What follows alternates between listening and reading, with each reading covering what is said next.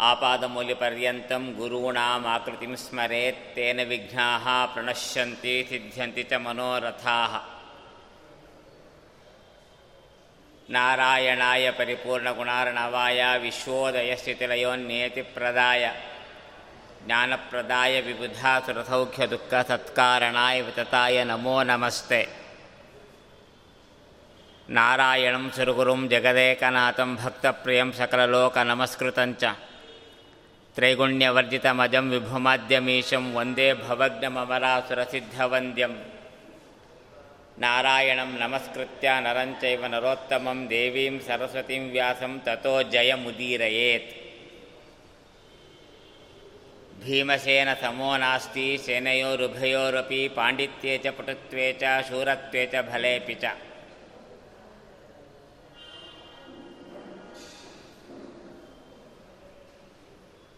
ನಮ್ಮ ಭರತಖಂಡದಲ್ಲಿ ರಾಮಾಯಣ ಮಹಾಭಾರತ ನಿರ್ಮಾಣ ಆದಾಗಿನಿಂದಲೂ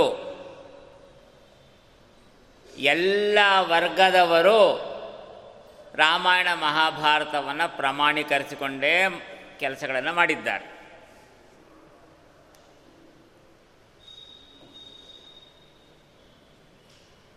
ಅದರಲ್ಲೂ ರಾಮಾಯಣಕ್ಕಿಂತಲೂ ಮಹಾಭಾರತಕ್ಕೆ ಒಂದು ವಿಶಿಷ್ಟ ಸ್ಥಾನವನ್ನು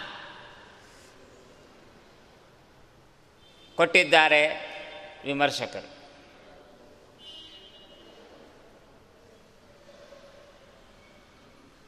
ಆದರೆ ಆ ಮಹಾಭಾರತ ರಾಮಾಯಣಗಳ ನಿರ್ಮಾಣ ನಂತರದಲ್ಲಿ ಬಂದಿರುವ ಎಲ್ಲ ಜ್ಞಾನವರ್ಗದವರು ಆ ಎರಡೂ ಗ್ರಂಥವನ್ನು ಹಿಡಿದಿದ್ದಾರೆ.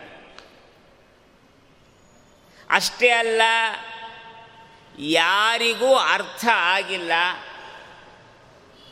ಎಲ್ಲರೂ ಕೆಡಿಸ್ತಾ ಬಂದಿದ್ದಾರೆ. ಅನೇಕ ಕವಿಗಳು ರಾಮಾಯಣವನ್ನು ಆಧರಿಸಿ ಕಾವ್ಯ ನಾಟಕಗಳ ನಿರ್ಮಾಣ ಮಾಡಿದ್ದಾರೆ. ಮಹಾಭಾರತವನ್ನು ಆಧರಿಸಿ ಕಾವ್ಯ ನಾಟಕಗಳನ್ನು ನಿರ್ಮಾಣ ಮಾಡಿದ್ದಾರೆ. ಯಾರಿಗೂ ಮಹಾಭಾರತ ಅರ್ಥ ಆಗಿಲ್ಲ. ವೇಣಿ ಸಂಹಾರ ಅಂತ ಒಂದು ನಾಟಕ ಇದೆ. ಬಹಳ ಹಳೇ ನಾಟಕ ಅದು. ವೇಣಿ ಅಂತಂದರೆ ಕೂದಲು. ಸಂಹಾರ ಅಂತಂದರೆ ಕಟ್ಟೋದು, ತುರುಬು ಕಟ್ಟೋದು. ದುಶ್ಯಾಸನ ತುಂಬಿದ ಸಭೆಯಲ್ಲಿ ದ್ರೌಪದಿಯ ತಲೆ ತುರುಬು ಹಿಡ್ಕೊಂಡು ಎಳ್ಕೊಂಡು ಬಂದಾಗ ಅದೇನು ಬಿಚ್ಚಿ ಹೋಗಿತ್ತು? ಅದನ್ನು ಕಟ್ಟಿದ ಭೀಮಸೇನ. ಈ ವಿಚಾರದ ಬಗ್ಗೆ ಹೊರಟಿರುವ ನಾಟಕ. ಭಟ್ಟನಾರಾಯಣ ಅಂತಕ್ಕಂಥ ಕವಿ ಅದನ್ನು ನಿರ್ಮಾಣ ಮಾಡಿಕೊಟ್ಟಿದ್ದಾನೆ.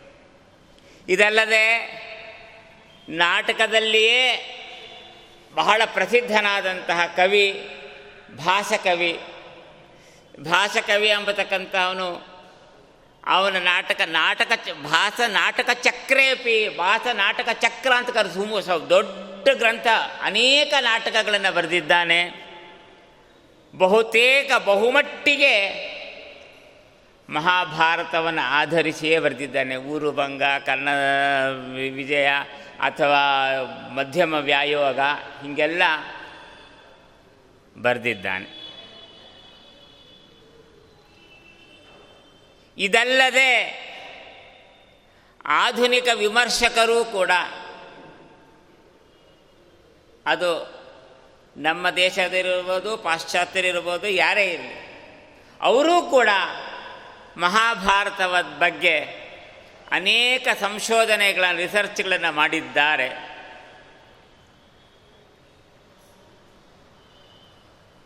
ಆದರೆ ಯಾರಿಗೂ ಮಹಾಭಾರತ ಅರ್ಥ ಆಗಲೇ ಇಲ್ಲ. ಇಷ್ಟೇ ಮಹಾಭಾರತದ ನಿರ್ಮಾಣದ ಅವಶ್ಯಕತೆ ಏನಿತ್ತು? ಈ ಪ್ರಶ್ನೆಗೆ ಯಾರಿಂದಲೂ ಉತ್ತರ ಸಿಕ್ಕಿಲ್ಲ. ಭಾಗವತದಲ್ಲಿ, ಮೂರನೇ ಸ್ಕಂದದಲ್ಲಿ ವಿದುರ ಮಹಾಭಾರತದ ಬಗ್ಗೆ ಒಂದು ಮಾತು ಹೇಳ್ತಾನೆ ಮೈತ್ರೇಯರ ಹತ್ರ. ಕೃಷ್ಣ ಪರಂಧಾಮಕ್ಕೆ ಹೋದ ಮೇಲೆ ಪ್ರಭಾಸ ಕ್ಷೇತ್ರದಲ್ಲಿ ಉದ್ಧವನಿಗೂ ವಿದುರನಿಗೂ ಪರಸ್ಪರ ಸಮಾಗಮ ಆದಾಗ, ಆಗ ನಿನಗೆ ಉದ್ಧಾರ ಮಾಡಲಿಕ್ಕಾಗಿ ಮೈತ್ರೇಯರನ್ನು ಇಟ್ಟಿದ್ದಾನೆ ಶ್ರೀಕೃಷ್ಣ, ನೀನು ಅಲ್ಲಿಗೆ ಹೋಗು ಅಂತ ಉದ್ದವ ವಿದುರನಿಗೆ ಹೇಳಿದ. ದ್ವಾರಿದ್ಯುನದ್ಯ ವೃಷಭ ಕುರುಣಾಂ ಮೈತ್ರೇಯ ಮಾಸೀನ ಮಗಾಧ ಬೋಧಂ ಗಂಗಾ ನದಿಯ ದ್ವಾರದಲ್ಲಿ, ಗಂಗಾದ್ವಾರ, ಇವತ್ತು ಹರಿದ್ವಾರ ಅಂತ ಪ್ರಸಿದ್ಧಿ ಇದೆ. ಅಂತಹ ಗಂಗಾದ್ವಾರಕ್ಕೆ ಬಂದು ಮೈತ್ರೇಯರನ್ನು ಕಂಡು ಏನೇನೋ ಪ್ರಶ್ನೆಗಳ ಕೇಳ್ತಾನೆ. ಆ ಪ್ರಶ್ನೆಗಳನ್ನು ಭಾಗವತದ ಪ್ರವಚನವನ್ನು ಕೇಳಬೇಕು ಅನ್ನೋ ಅಪೇಕ್ಷೆಯಿಂದ ಅವನು ಪ್ರಶ್ನೆಗಳು ಹಾಕದ. ಆ ಮಾತನಾಡುವಾಗ ಉಪೋದ್ಘಾತ ರೂಪದಲ್ಲಿ ಮಹಾಭಾರತದ ಬಗ್ಗೆ, ಮಹಾಭಾರತ ಯಾಕೆ ಬೇಡ? ಮಹಾಭಾರತ ಏನಾಗಿದೆ ಅದರ ಹಣೆ ಬಾರ ಅನ್ನೋದ್ರ ಬಗ್ಗೆ ಒಂದು ಮಾತು ಹೇಳ್ತಾನೆ. ಭಗವದ್ಗುಣಾನಾಂ ಸಖಾಪಿತೆ ಭಾರತಮಾಹ ಕೃಷ್ಣ ಯಸ್ಮಿನ್ ಋಣಾಂ ಗ್ರಾಮ್ಯ ಸುಖಾನುವಾದೈ ಮತಿರ್ಗೃಹೀತ ನ ಕಥಾಯಾಮ್ ಮೈತ್ರೇಯರ ಗೆಳೆಯ ಸಹಪಾಠಿ ಯಾರು ಕೃಷ್ಣ ವಾಸಿಷ್ಠ ಕೃಷ್ಣ ವೇದವ್ಯಾಸ ದೇವರು ಮೈತ್ರೇಯರು ಒಬ್ಬ ಗುರುವಿನ ಶಿಷ್ಯ, ಪರಾಚರರ ಶಿಷ್ಯ. ಪರಾಚರರ ಮಗನೂ ಹೌದು ಪರಾಚರ ಶಿಷ್ಯನೂ ಹೌದು, ವೇದವ್ಯಾಸರು ಪರಾಚರಲ್ಲಿ ಪಾಠ ಹೇಳಿಸ್ಕೊಂಡಿದ್ದ ಇತಿಹಾಸ ಇದೆ. ಅದು ಯಾಕೆ ಹೇಳಿಸ್ಕೊಂಡ, ಏನು ಮಾಡೋದು? ಅದು ಆಮೇಲೆ ಮಾತಾಡೋಣ. ಹೌದಲ್ಲ? ಅನುಗ್ರಹಾರ್ಥಂ ಸರುಸೇರವ ಪಶ್ಚಿಮದಾತರು ಒಂದು ಕಡೆ ನಿರ್ಣಯ ಕೊಟ್ಟುಬಿಟ್ಟಿದ್ದಾರೆ. ಅನುಗ್ರಹಕ್ಕಾಗಿ ಅಷ್ಟೇ, ನೀನೇನಲ್ಲ. ಸಾಂದೀಪ್ಯನಾಥರು ಕೃಷ್ಣ ಅಧ್ಯಯನ ಮಾಡಿದ್ದು, ವಿಶ್ವಾಮಿತ್ರರು ರಾಮ ಅಧ್ಯಯನ ಮಾಡಿದ್ದು ಪರಶುರಾಮ ಇವನು ಪರಶುರಾಮ ಮಹ, ಮಹರುದ್ರದೇವರು ಅಧ್ಯಯನ ಮಾಡಿದ್ದು. ಮತ್ತು ನಮ್ಮ ವೇದವ್ಯಾಸರು ಪರಾಶರ ಅಧ್ಯಯನ ಎಲ್ಲವೂ ಕೂಡ ಅನುಗ್ರಹಕ್ಕಾಗಿ ನೀನು ಅಲ್ಲ, ಇರಲಿ. ಆಗ ಆ ವೇದವ್ಯಾಸ ದೇವರ ಗೆಳೆಯನಾಗಿ ನಮ್ಮ ಮೈತ್ರೇಯರಿದ್ದಾರೆ. ಅಷ್ಟು ಅವರಿಬ್ಬರಿಗೂ ಕೂಡ ಹೆಂಗೆ ಕೃಷ್ಣ ಸುಧಾಮರಿದ್ರು, ಅಷ್ಟೇ ಅನ್ಯೋನ್ಯ ಪ್ರೀತಿಯಿಂದ ಇದ್ದಾರೆ ಮೈತ್ರೇಯರು ವೇದವ್ಯಾಸದೇವರು ಅಂತಹ ನಿಮ್ಮ ಗೆಳೆಯನಾದಂಥ ಕೃಷ್ಣ, ವಾಸಿಷ್ಠ ಕೃಷ್ಣ, ದ್ವೈಪಾಯನ ಕೃಷ್ಣ ಮಹಾಭಾರತ ನಿರ್ಮಾಣ ಮಾಡಿದ್ದಾನೆ. ಯಾಕೆ ಗೊತ್ತಾ? ಭಗವದ್ಗುಣಾನ ವಿವಕ್ಷು ಹೋ ಅನಂತ ವೇದದಲ್ಲಿ ಹೇಳಿರ್ತಕ್ಕಂತಹ, ವೇದಕ್ಕೂ ಸಿಗದೇ ಇರತಕ್ಕಂತಹ ಭಗವಂತನ ಗುಣಗಳನ್ನು ಶ್ರೀಮನ್ ಮಹಾಭಾರತದಲ್ಲಿ ವರ್ಣನೆ ಮಾಡಿದ್ದಾನೆ. ನೋಡಿ ಮಹಾಭಾರತದ ವಸ್ತುಸ್ಥಿತಿ ಇಷ್ಟಿದೆ. ಮಂತ್ರಾಲಯ ಸ್ವಾಮಿಗಳು ಹೇಳುವಾಗ, ಅನಂತ ವೇದೋಕ್ತ ತದನುಕ್ತ ಮಹಾಭಾರತೋಕ್ತ ಅಂತ ಹೇಳ್ಕೊಂಡಿದ್ದಾರೆ. ಭಗವಂತನ ಪ್ರಾರ್ಥನೆ ಮಾಡುವಾಗ ಅನಂತ ವೇದದಲ್ಲಿ ಹೇಳಿದ್ದಾರೆ. ಅಲ್ಲಿ ಹೇಳದೇ ಇದ್ದರೆ ಅದು ಶ್ರೀಮನ್ ಮಹಾಭಾರತದಲ್ಲಿ ಇದೆ ಇವತ್ತು ನಮಗೆ ಮಹಾಭಾರತ ಸಿಕ್ಕಿರೋದು ಅತ್ಯಂತ ಕಡಿಮೆ ಭಾಗ. ಕೇವಲ ಒಂದು ಲಕ್ಷ ಶ್ಲೋಕ ಮಾತ್ರ ನಮಗೆ ಸಿಕ್ಕಿದೆ. ವಾಸ್ತವಿಕವಾಗಿರೋದು ಅದು ಅರವತ್ತು ಲಕ್ಷ ಗ್ರಂಥ. ನಮಗೆ ಸಿಕ್ಕಿಲ್ಲ. ಒಂದೇ ಲಕ್ಷ ನಮ್ಮ ಭೂಲೋಕಕ್ಕೆ ಸಿಕ್ಕಿರೋದು. ಗೊತ್ತಾಯ್ತಲ್ಲ? ಅದನ್ನು ಹಿಡ್ಕೊಂಡು ಏನೋ ಹರಟೆ ಹೊಡಿಲಿಕ್ಕೆಲ್ಲ ಸಾಧ್ಯ ಇಲ್ಲ. ಅಂಥ ಮಹಾಭಾರತದಲ್ಲಿ ವೇದಾದಪಿ ಪರಂಚಕ್ರೆ ಮಹಾಭಾರತಮುತ್ತಮಂ. ಮಹಾಭಾರತ ಮಾಡಿರೋದು ಹೆಂಗಿದೆ ಅಂತಾರೆ ವೇದಾದಪಿ ಪರಂಚಕ್ರೆ ವೇದಕ್ಕಿಂತ ಮಿಗಿಲಾದ ಗ್ರಂಥ ಶ್ರೀಮನ್ ಮಹಾಭಾರತ. ಆದ್ದರಿಂದ ಸ್ತ್ರೀ ಶೂದ್ರ ಬ್ರಹ್ಮಬಂಧೂನಾಂ ತ್ರಯಿನ ಶ್ರುತಿಗೋಚರ. ಸ್ತ್ರೀಯರಿಗೆ, ಶೂದ್ರರಿಗೆ, ಬ್ರಹ್ಮಬಂಧುಗಳಿಗೆ ವೇದವನ್ನು ಶ್ರವಣ ಮಾಡುವ ಅಧಿಕಾರವೇ ಇಲ್ಲ. ಆದರೆ ತತ್ವಜ್ಞಾನಕ್ಕೆ ಅಧಿಕಾರ ಇದೆ. ತತ್ವಜ್ಞಾನದಲ್ಲಿ ವ್ಯತ್ಯಾಸ ಇಲ್ಲ. ಎಲ್ಲ ಯಾವ ಅಧಿಕಾರಿಯಾಗಿರಲಿ ಯಾವ ಯೋನಿಯವನಾಗಿರಲಿ, ಯಾವ ದೇಶದವನಾಗಿರಲಿ, ಎಲ್ಲರಿಗೂ ಪ್ರಮೇಯ ಒಂದೇ. ನಮ್ಮ ವ್ಯಾಸರಾರು ಹೇಳಿದಂತೆ ಶ್ರೀಮನ್ ಮಧ್ವ ಮತ್ತು ಹರಿಪರ ತರಹ ಸತ್ಯಂ ಜಗತ್ತತ್ವತಃ ಇದೇ ಪ್ರಮೇಯ. ಶ್ರೀಹರಿ ಸರ್ವೋತ್ತಮ, ವಾಯುದೇವರು ಜೀವೋತ್ತಮರು, ಸಕಲ ಜೀವರಾಶಿಗಳು ಪರಸ್ಪರ ಭೇದವುಳ್ಳವರು ಎಲ್ಲರೂ ಶ್ರೀಹರಿಯ ದಾಸರು, ಜ್ಞಾನಭಕ್ತಿ ವೈರಾಗ್ಯಗಳು ಬೇಕು.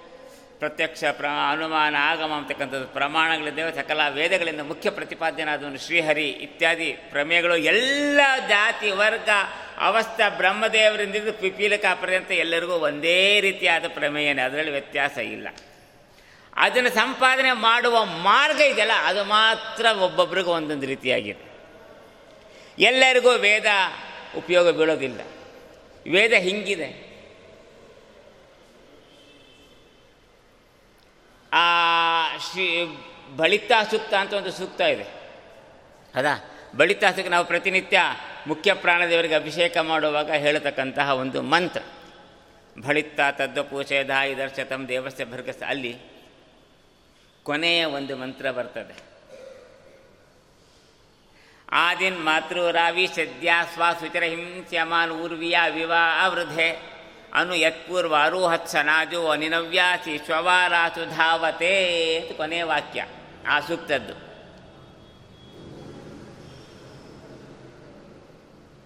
ಅರ್ಥ ಹಿಂಗಿದೆ ಆ ವೇದಕ್ಕೆ. ಅನುಯತ್ ಪೂರ್ವ ವಿದ್ಯಾದಲ್ಲಿ ಎರಡು ಥರ ವಿದ್ಯಾ ಇದೆ. ಅನಾದಿ ವಿದ್ಯಾ ಸಾದಿ ವಿದ್ಯಾ ಜಾತ ವಿದ್ಯಾ ಅಂತ ಕರೀತಾರೆ ಅದನ್ನು.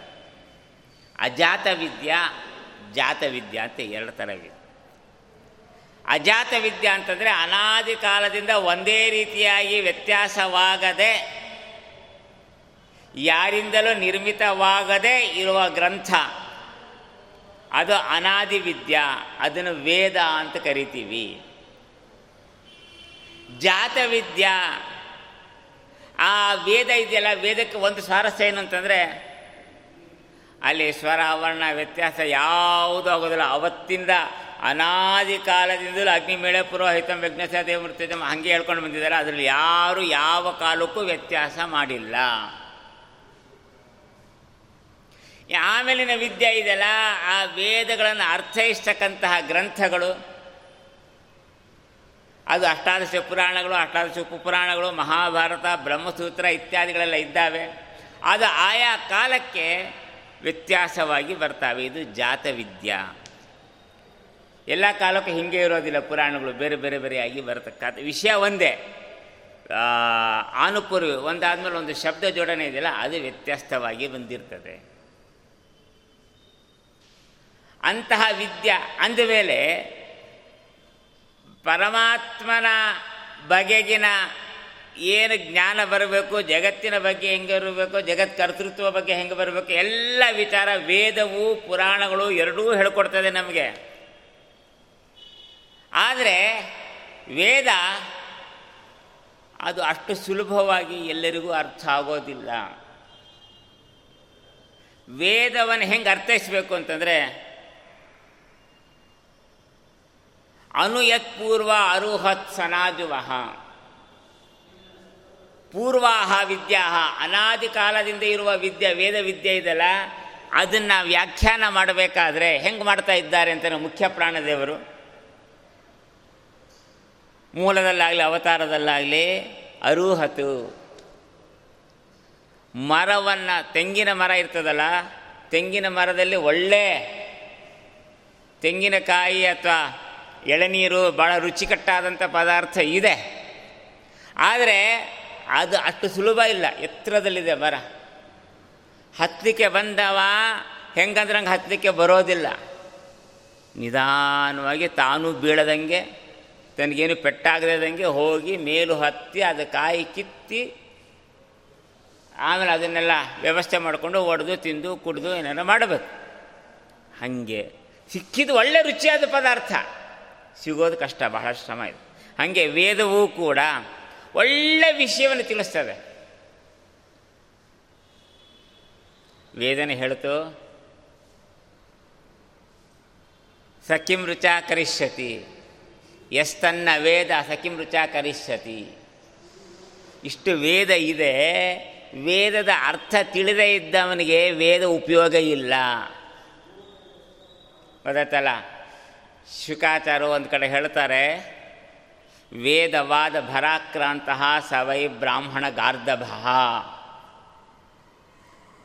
ಹಿಂದೆಲ್ಲ ಕತ್ತೆಗಳು ಅಂತ ಇರ್ತಿದ್ವು. ಈಗ ಬಹುತೇಕ ವಾಷಿಂಗ್ ಮಿಷಿನ್ ಬಂದ ಮೇಲೆ ಕತ್ತೆಗಳೇ ಗೊತ್ತಿಲ್ಲ ಯಾರಿಗೂ. ಹೌದಾ? ಅದೇ ಕೈಗೆ ಕತ್ತೆ ಕಿತ್ಕೊಂಡು ಕಿತ್ಕೊಳತ್ತದು ಬಟ್ಟೆ ಒಗೆದ ಮೇಲೆ.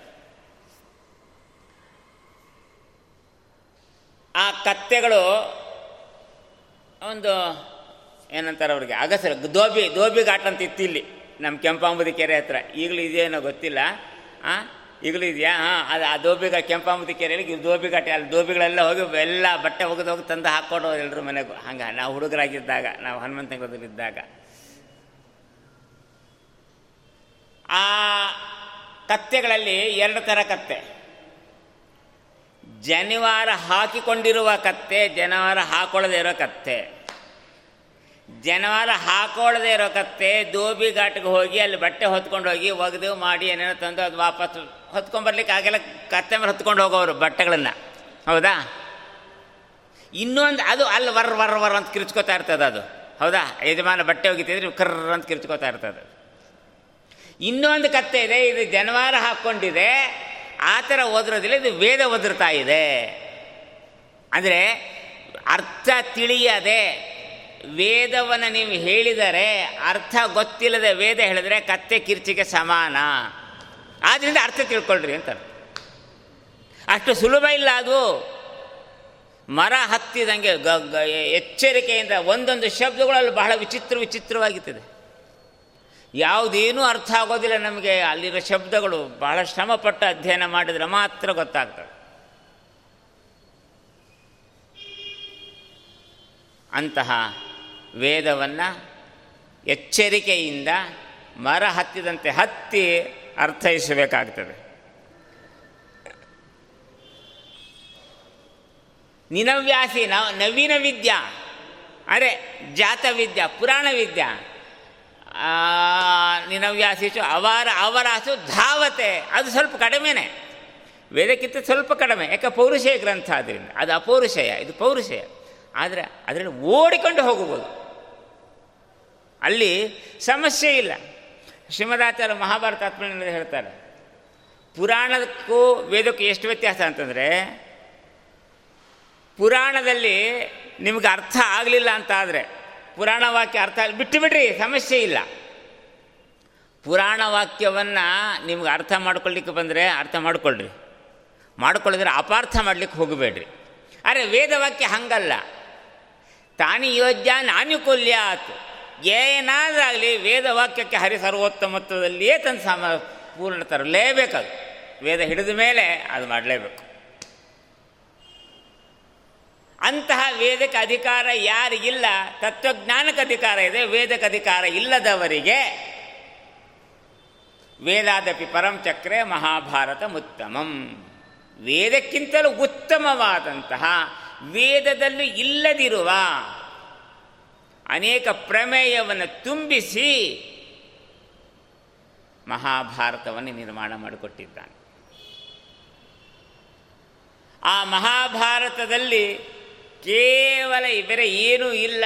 ಅನಂತ ವೇದದಲ್ಲಿ ಹೇಳಿರ್ತಕ್ಕಂಥ ಪರಮಾತ್ಮನ ಅನಂತ ಗುಣಗಳ ವರ್ಣನೆ ಇದೆ. ಯಾರಿಗೂ ಅರ್ಥ ಆಗಿಲ್ಲ ಅದು. ಯಸ್ಮಿನ್ ಗ್ರಾಮ್ಯ ಸುಖಾನುವಾದೈ ಮತಿರ್ಗೃಹೀತ ನ ಹರೇ ಕಥಾಯಾಮ್ ವಿದ್ರ ಬಹಳ ಸಂಕಟಪಟ್ಟು ಹೇಳ್ತಾನೆ. ಇವತ್ತು ಈ ಎರಡು ಗ್ರಂಥವನ್ನು, ಒಂದು ರಾಮಾಯಣವನ್ನು, ಇನ್ನೊಂದು ಮಹಾಭಾರತವನ್ನು ಎಷ್ಟರ ಮಟ್ಟಿಗೆ ಉಪಯೋಗಿಸ್ತಾ ಇದ್ದೀವಿ ನಾವು ಅಂತಂದರೆ, ಸಾಕಾಯ್ತಪ್ಪ ಅವ್ರ ಮನೆ ರಾಮಾಯಣ ಅಂತಾನೆ. ಹೌದಾ? ಹಾಂ? ಅಥವಾ ಅವ್ರ ಮನೇಲಿ ಮಹಾಭಾರತ ಶುರುವಾಗಿದೆ. ಹೌದಾ? ಈ ಶಬ್ದ ಉಪಯೋಗಿಸ್ತಾ ಅಂದರೆ ಬಹಳ ಕಷ್ಟಪಡ್ತಾನೆ ಅಂತಂದರೆ ಅದು ರಾಮಾಯಣ ಅಂತ ಅರ್ಥ. ಅಣ್ಣ ತಮ್ಮರು ಆಸ್ತಿಗೆ ಜಗಳ ಆಡ್ತಾರೆ ಅಂತಂದರೆ ಅದು ಮಹಾಭಾರತ ಅಂತ ಇದೆ ಯಸ್ಮಿನ್ ಗ್ರಾಮ್ಯ ಸುಖಾನುವಾದೈಹಿ. ಗ್ರಾಮ್ಯ ಸುಖ ಅಂತ ಕರಿತೀವಿ ಇದನ್ನು. ಇದನ್ನ ಉಪಯೋಗಿಸ್ತಾ ಇದ್ದಾರೆ ಹೊರತು ಮಹಾಭಾರತ ರಾಮಾಯಣಗಳಿಂದ. ಭಗವಂತನ ಗುಣವನ್ನು ತೆಗಿಲಿಕ್ಕೆ ಯಾರಿಗೂ ಬರಲೇ ಇಲ್ಲ. ಏನು ಅರ್ಥ ಮಾಡ್ತೀರಿ ಈಗ ಮಹಾಭಾರತವನ್ನು? ಬ್ರಹ್ಮಾಪಿ ತನ್ನ ಜಾನಾತಿ ಈಶತ್ಸರ್ವೋಪಿ ಜಾನತೆ. ಬ್ರಹ್ಮದೇವರಿಗೂ ದಶಾವರಾರ್ಥ ಜ್ಞೇನ ಜ್ಞೇಯ ನಜ್ಞೇಯ ಸರ್ವಜಂತುಭಿ ಕಡಿಮೆ ಅಂದರೆ ಮಹಾಭಾರತದ ಒಂದೊಂದು ಶಬ್ದಕ್ಕೆ ಹತ್ತತ್ತು ಅರ್ಥ ಇದೆ. ಯಾರಿಗೂ ಗೊತ್ತಿಲ್ಲ. ಎಷ್ಟು ಜನಕ್ಕೆ ಗೊತ್ತು? ಯಾರಿಗೆ ಗೊತ್ತಿದೆ? ಯಾರಿಗೂ ಗೊತ್ತಿಲ್ಲ. ಸುಮ್ಮನೆ ಎಲ್ಲರೂ ಹರಟೆ ಹೊಡಿತಾ ಇದ್ದಾರೆ. ಕಬ್ಬು ಕಬ್ಬು ಅಂತಂದಿದೆ. ಇನ್ನು ನಮ್ಮ ಸಂಕ್ರಾಂತಿ ಹಬ್ಬ ಶುರು ಆದರೆ ಕಬ್ಬು ಬರ್ತದೆ ಎಲ್ಲರಿಗೂ. ಈ ಕಬ್ಬು ಹೆಂಗಿದೆ ಅಂತಂದರೆ ಬಹಳ ರುಚಿ. ಯಾವಾಗ? ಹಲ್ಲೆಲ್ಲ ವರ್ಜಿನಲ್ ಹಲ್ಲಿದ್ದು, ಅದು ಗಟ್ಟಿಮುಟ್ಟಿಯಾಗಿದ್ದರೆ ಈ ಕಟ್ಟಿಸ್ಕೊಂಡು ಹಲ್ಲಿದ್ರು ಉಪಯೋಗ ಇಲ್ಲ ಅಥವಾ ಹಲ್ಲು ಬಿದ್ದೋಗಿದ್ರು ಉಪಯೋಗ ಇಲ್ಲ ಅಥವಾ ಅಲ್ಲಿ ಅಲ್ಲಾಡ್ತಿದ್ರು ಉಪಯೋಗ ಇಲ್ಲ. ಆ, ಚೆನ್ನಾಗಿರಬೇಕು, ಇಷ್ಟಿಟ್ಟು ತ- ಕಬ್ಬಿನ ಜಲ್ಲೆ ತಗೋಬೇಕು. ಕಾಂಪೌಂಡ್ ಮೇಲೆ ಕೂತ್ಕೊಂಡು ಕಾಗದಾಗದಾಗದ ರುಚಿ ತಿಂದು ತಿಂದು ತಿಂದು ರುಚಿ ನೋಡಬೇಕು. ಅದು ರುಚಿ. ಕಬ್ಬು ತಿನ್ನೋದು ಹಾಗೆ. ಈಗೇನಿದೆ ಎಲ್ಲ ಹಲ್ಲು ಕಟ್ಟಿಸ್ಕೊಂಡಿದ್ದೀವಿ, ಇನ್ನೊಂದಾಗಿದೆ, ಮತ್ತೊಂದಾಗಿದೆ. ಆ ಕೆನ್ಲ, ಕೆನ್ವೋಲ ಅದೇನು ಸಿಗ್ತದೆ, ಇಷ್ಟುದ ಲೋಟದಲ್ಲಿ ಹಿಡ್ಕೊಡ್ತಾನೆ ಕುಡಿ ಗಟ ಗಟ ಕುಡಿದು ಬರಬೇಕು ಅಷ್ಟೇ. ಅದೇ ಕಬ್ಬಿನ ರುಚಿ ಗೊತ್ತ ಅದಕ್ಕೆ ಅವ ಏನೇನೋ ಬೇ ಸೇರಿಸ್ಬಾರ್ದೆಲ್ಲ ಸೇರಿಸಿ ಕೊಡ್ತಾನವ. ಒರಿಜಿನಲ್ ರುಚಿ ಗೊತ್ತಾಗೋದೇ ಇಲ್ಲ ನಮಗೆ. ಅಂದಮೇಲೆ, ನಿಜವಾಗಿ ಆಯಾ ವಸ್ತುವಿನಲ್ಲಿರುವ ರುಚಿಯನ್ನು ಯಾರಿಗೆ ಯೋಗ್ಯತೆ ಇದೆ ಅವರಿಗೆ ಮಾತ್ರವೇ ಅರ್ಥ ಆಗ್ತದೆ, ಎಲ್ಲರಿಗೂ ಅರ್ಥ ಆಗೋದಿಲ್ಲ. ಮಹಾಭಾರತವನ್ನು ಹೀಗೆ ವಿದುರ ಇಷ್ಟು ಸ್ಪಷ್ಟವಾಗಿ ಹೇಳ್ತಾ ಇದ್ದಾನೆ. ಇನ್ನು ನಮ್ಮ ಕುಂತಿ ಕುಂತಿ ಒಂದು ಕಡೆ ಮಾತಾಡ್ತಾಳೆ. ಇದೇ ಮಹಾಭಾರತದ ಬಗ್ಗೆ. ನನಗೆ ಮಹಾಭಾರತ ಅಲ್ಲ ವಿಷಯ ಕೊಟ್ಟಿರೋದು. ಮಹಾಭಾರತದಲ್ಲಿ ಭೀಮ ಇರಲಿ, ಮಹಾಭಾರತದ ಬಗ್ಗೆ ಮಾತಾಡ್ತಾ ಇದ್ದೀನಿ ಅಷ್ಟೇ.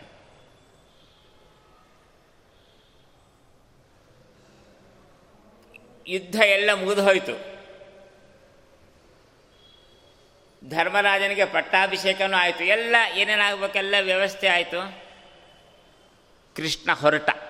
ಆಯ್ತಲ್ಲ ಬಂದಿದ್ದ ಕೆಲಸ ಎಲ್ಲ ಆಯಿತು. ಇದ್ದಾಯ್ತು, ಇನ್ನೊಂದಾಯ್ತು, ಮತ್ತೊಂದಾಯ್ತು. ಏನೇನಾಗಬೇಕು ಏನು ಆಗಬಾರ್ದು ಏನಾಗಬೇಕು, ಎಲ್ಲ ಆಗಬಾರ್ದು. ಆಯಿತು ಆಗ್ಬೋದಾದ್ದು ಆಯಿತು ಆಗಬೇಕಾದ್ದು ಆಯಿತು. ಏನೇನೋ ಆಯಿತು, ವಿಚಿತ್ರ ಆಯಿತು. ಸರಿ, ಕೆಲಸ ಮುಗಿತೆ ನಾನು ಹೊರಡ್ತೀನಿ ಅಂತಂದ. ಆಗ ಕುಂತಿ ಬಂದು ಆಕ್ಷೇಪ ಮಾಡ್ತಾಳೆ ಕೃಷ್ಣನನ್ನು. ಏನು ಸ್ವಾಮಿ ನೀನು? ನೀನು ಮಾಡ್ತಿರೋದು ನಿನಗೆ ನ್ಯಾಯನಾ? ಕೇಳ. ನೀನು ನಿನ್ನ ಬ, ನಿನ್ನ ಬಗ್ಗೆ ನೀನೇ ಯೋಚನೆ ಮಾಡಿಕೋ. ಸವಾಲು ಹಾಕ್ತಾಳೆ ಅವಳು ಸುಮ್ಮನಲ್ಲ ಅವಳು. ಸೋದ ಅಳಿಯ ಬೇರೆ, ಸಲಿಗೆ ಬೇರೆ ಇದೆ, ನೆನ್ಪಿಟ್ಕೊಳ್ರಿ, ಭಕ್ತಿ ಜಾಸ್ತಿ ಇದೆ. ಮಾತಾಡುವಾಗ ದಾಸರೆಲ್ಲ ಜಗಳಾಡಲ್ಲ ಪರಮಾತ್ಮನ ಜೊತೆ? ನಿಂದಾಸ್ತುತಿ ಅಂತ ಮಾಡಿ. ಹಾಗೆ ಅವಳು ಕೂಡ ನಮ್ಮ ಕುಂತಿದೇವಿಯು ಹಾಗೆ ಮಾತಾಡ್ತಾ ಇದ್ದಾಳೆ.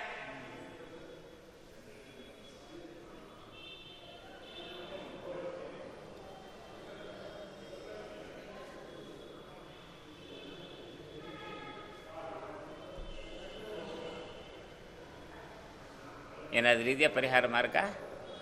ಮುಂದುವರಿಸ್ಲಾ?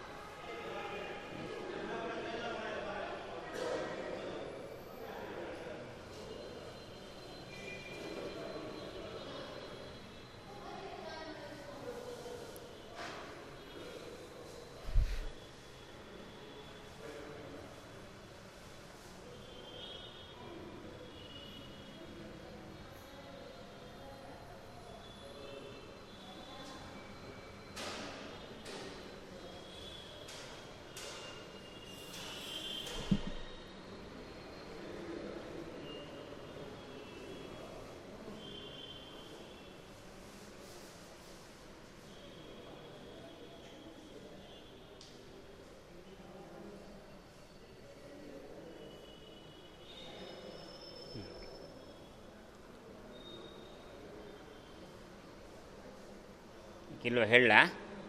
ಕೇಳಿಸತ್ತಲ್ಲ ಹೇಳಿದ್ರೆ? ಹಾಂ, ಸರಿ. ಹಾಂ. ಸರಿ. ಕುಂತಿದೇವಿ ಕೃಷ್ಣನಿಗೆ ಆಕ್ಷೇಪ ಮಾಡ್ತಾ ಇದ್ದಾಳೆ. ಏನು ಸ್ವಾಮಿ ನೀನು ಮಾಡ್ತಿರೋದು? ಇದು ಸರಿನಾ?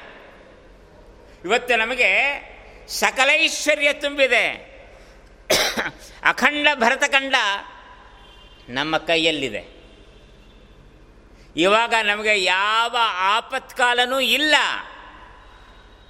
ಇವತ್ತು ನಾವು ಏನು ಹೆಂಗೆ ಬೇಕಾದರೂ ಸಂತೋಷವಾಗಿ ಕಾಲ ಕಳೆಯಬಹುದು ಈ ಸಂದರ್ಭದಲ್ಲಿ ನಮ್ಮನ್ನು ಬಿಟ್ಟು ಹೋಗ್ತಾ ಇದ್ದೀಯಲ್ಲ, ಇದು ನ್ಯಾಯನಾ? ನಮಗಿದ್ದಿದ್ದು ಎಂತೆಂಥ ಆಪತ್ಕಾಲ? ವಿಷಾನ ಮಹಾಗ್ನೇಹೆ ಪುರುಷಾದ ಅಥತ್ಸಭಾಯಾ ವನವಾಸ ಕೃಚ್ಛ್ರತಃ ಮೃಧೆ ನೇಕ ಮಹಾರಥಾಸ್ತ್ರತಃ. ದ್ರೌಣ್ಯಸ್ತ್ರತಶ್ಚಾಸ್ಮಿ ಹರೇಭಿರಕ್ಷಿತಾ. ಪಾಂಡುರಾಜ ಅರಣ್ಯದಲ್ಲಿ ಮೃತನಾದ ಮೇಲೆ, ಮಾದ್ರಿದೇವಿ ಸಹಗಮನ ಮಾಡಿದ ಮೇಲೆ, ಋಷಿಗಳೆಲ್ಲರೂ ಕೂಡ ಐದು ಜನ ಪಾಂಡವರನ್ನು ಕುಂತಿಯನ್ನು ತಂದು ಧೃತರಾಷ್ಟ್ರನ ಸಮೀಪಕ್ಕೆ ಬಿಟ್ಟು ಹೋದಾಗ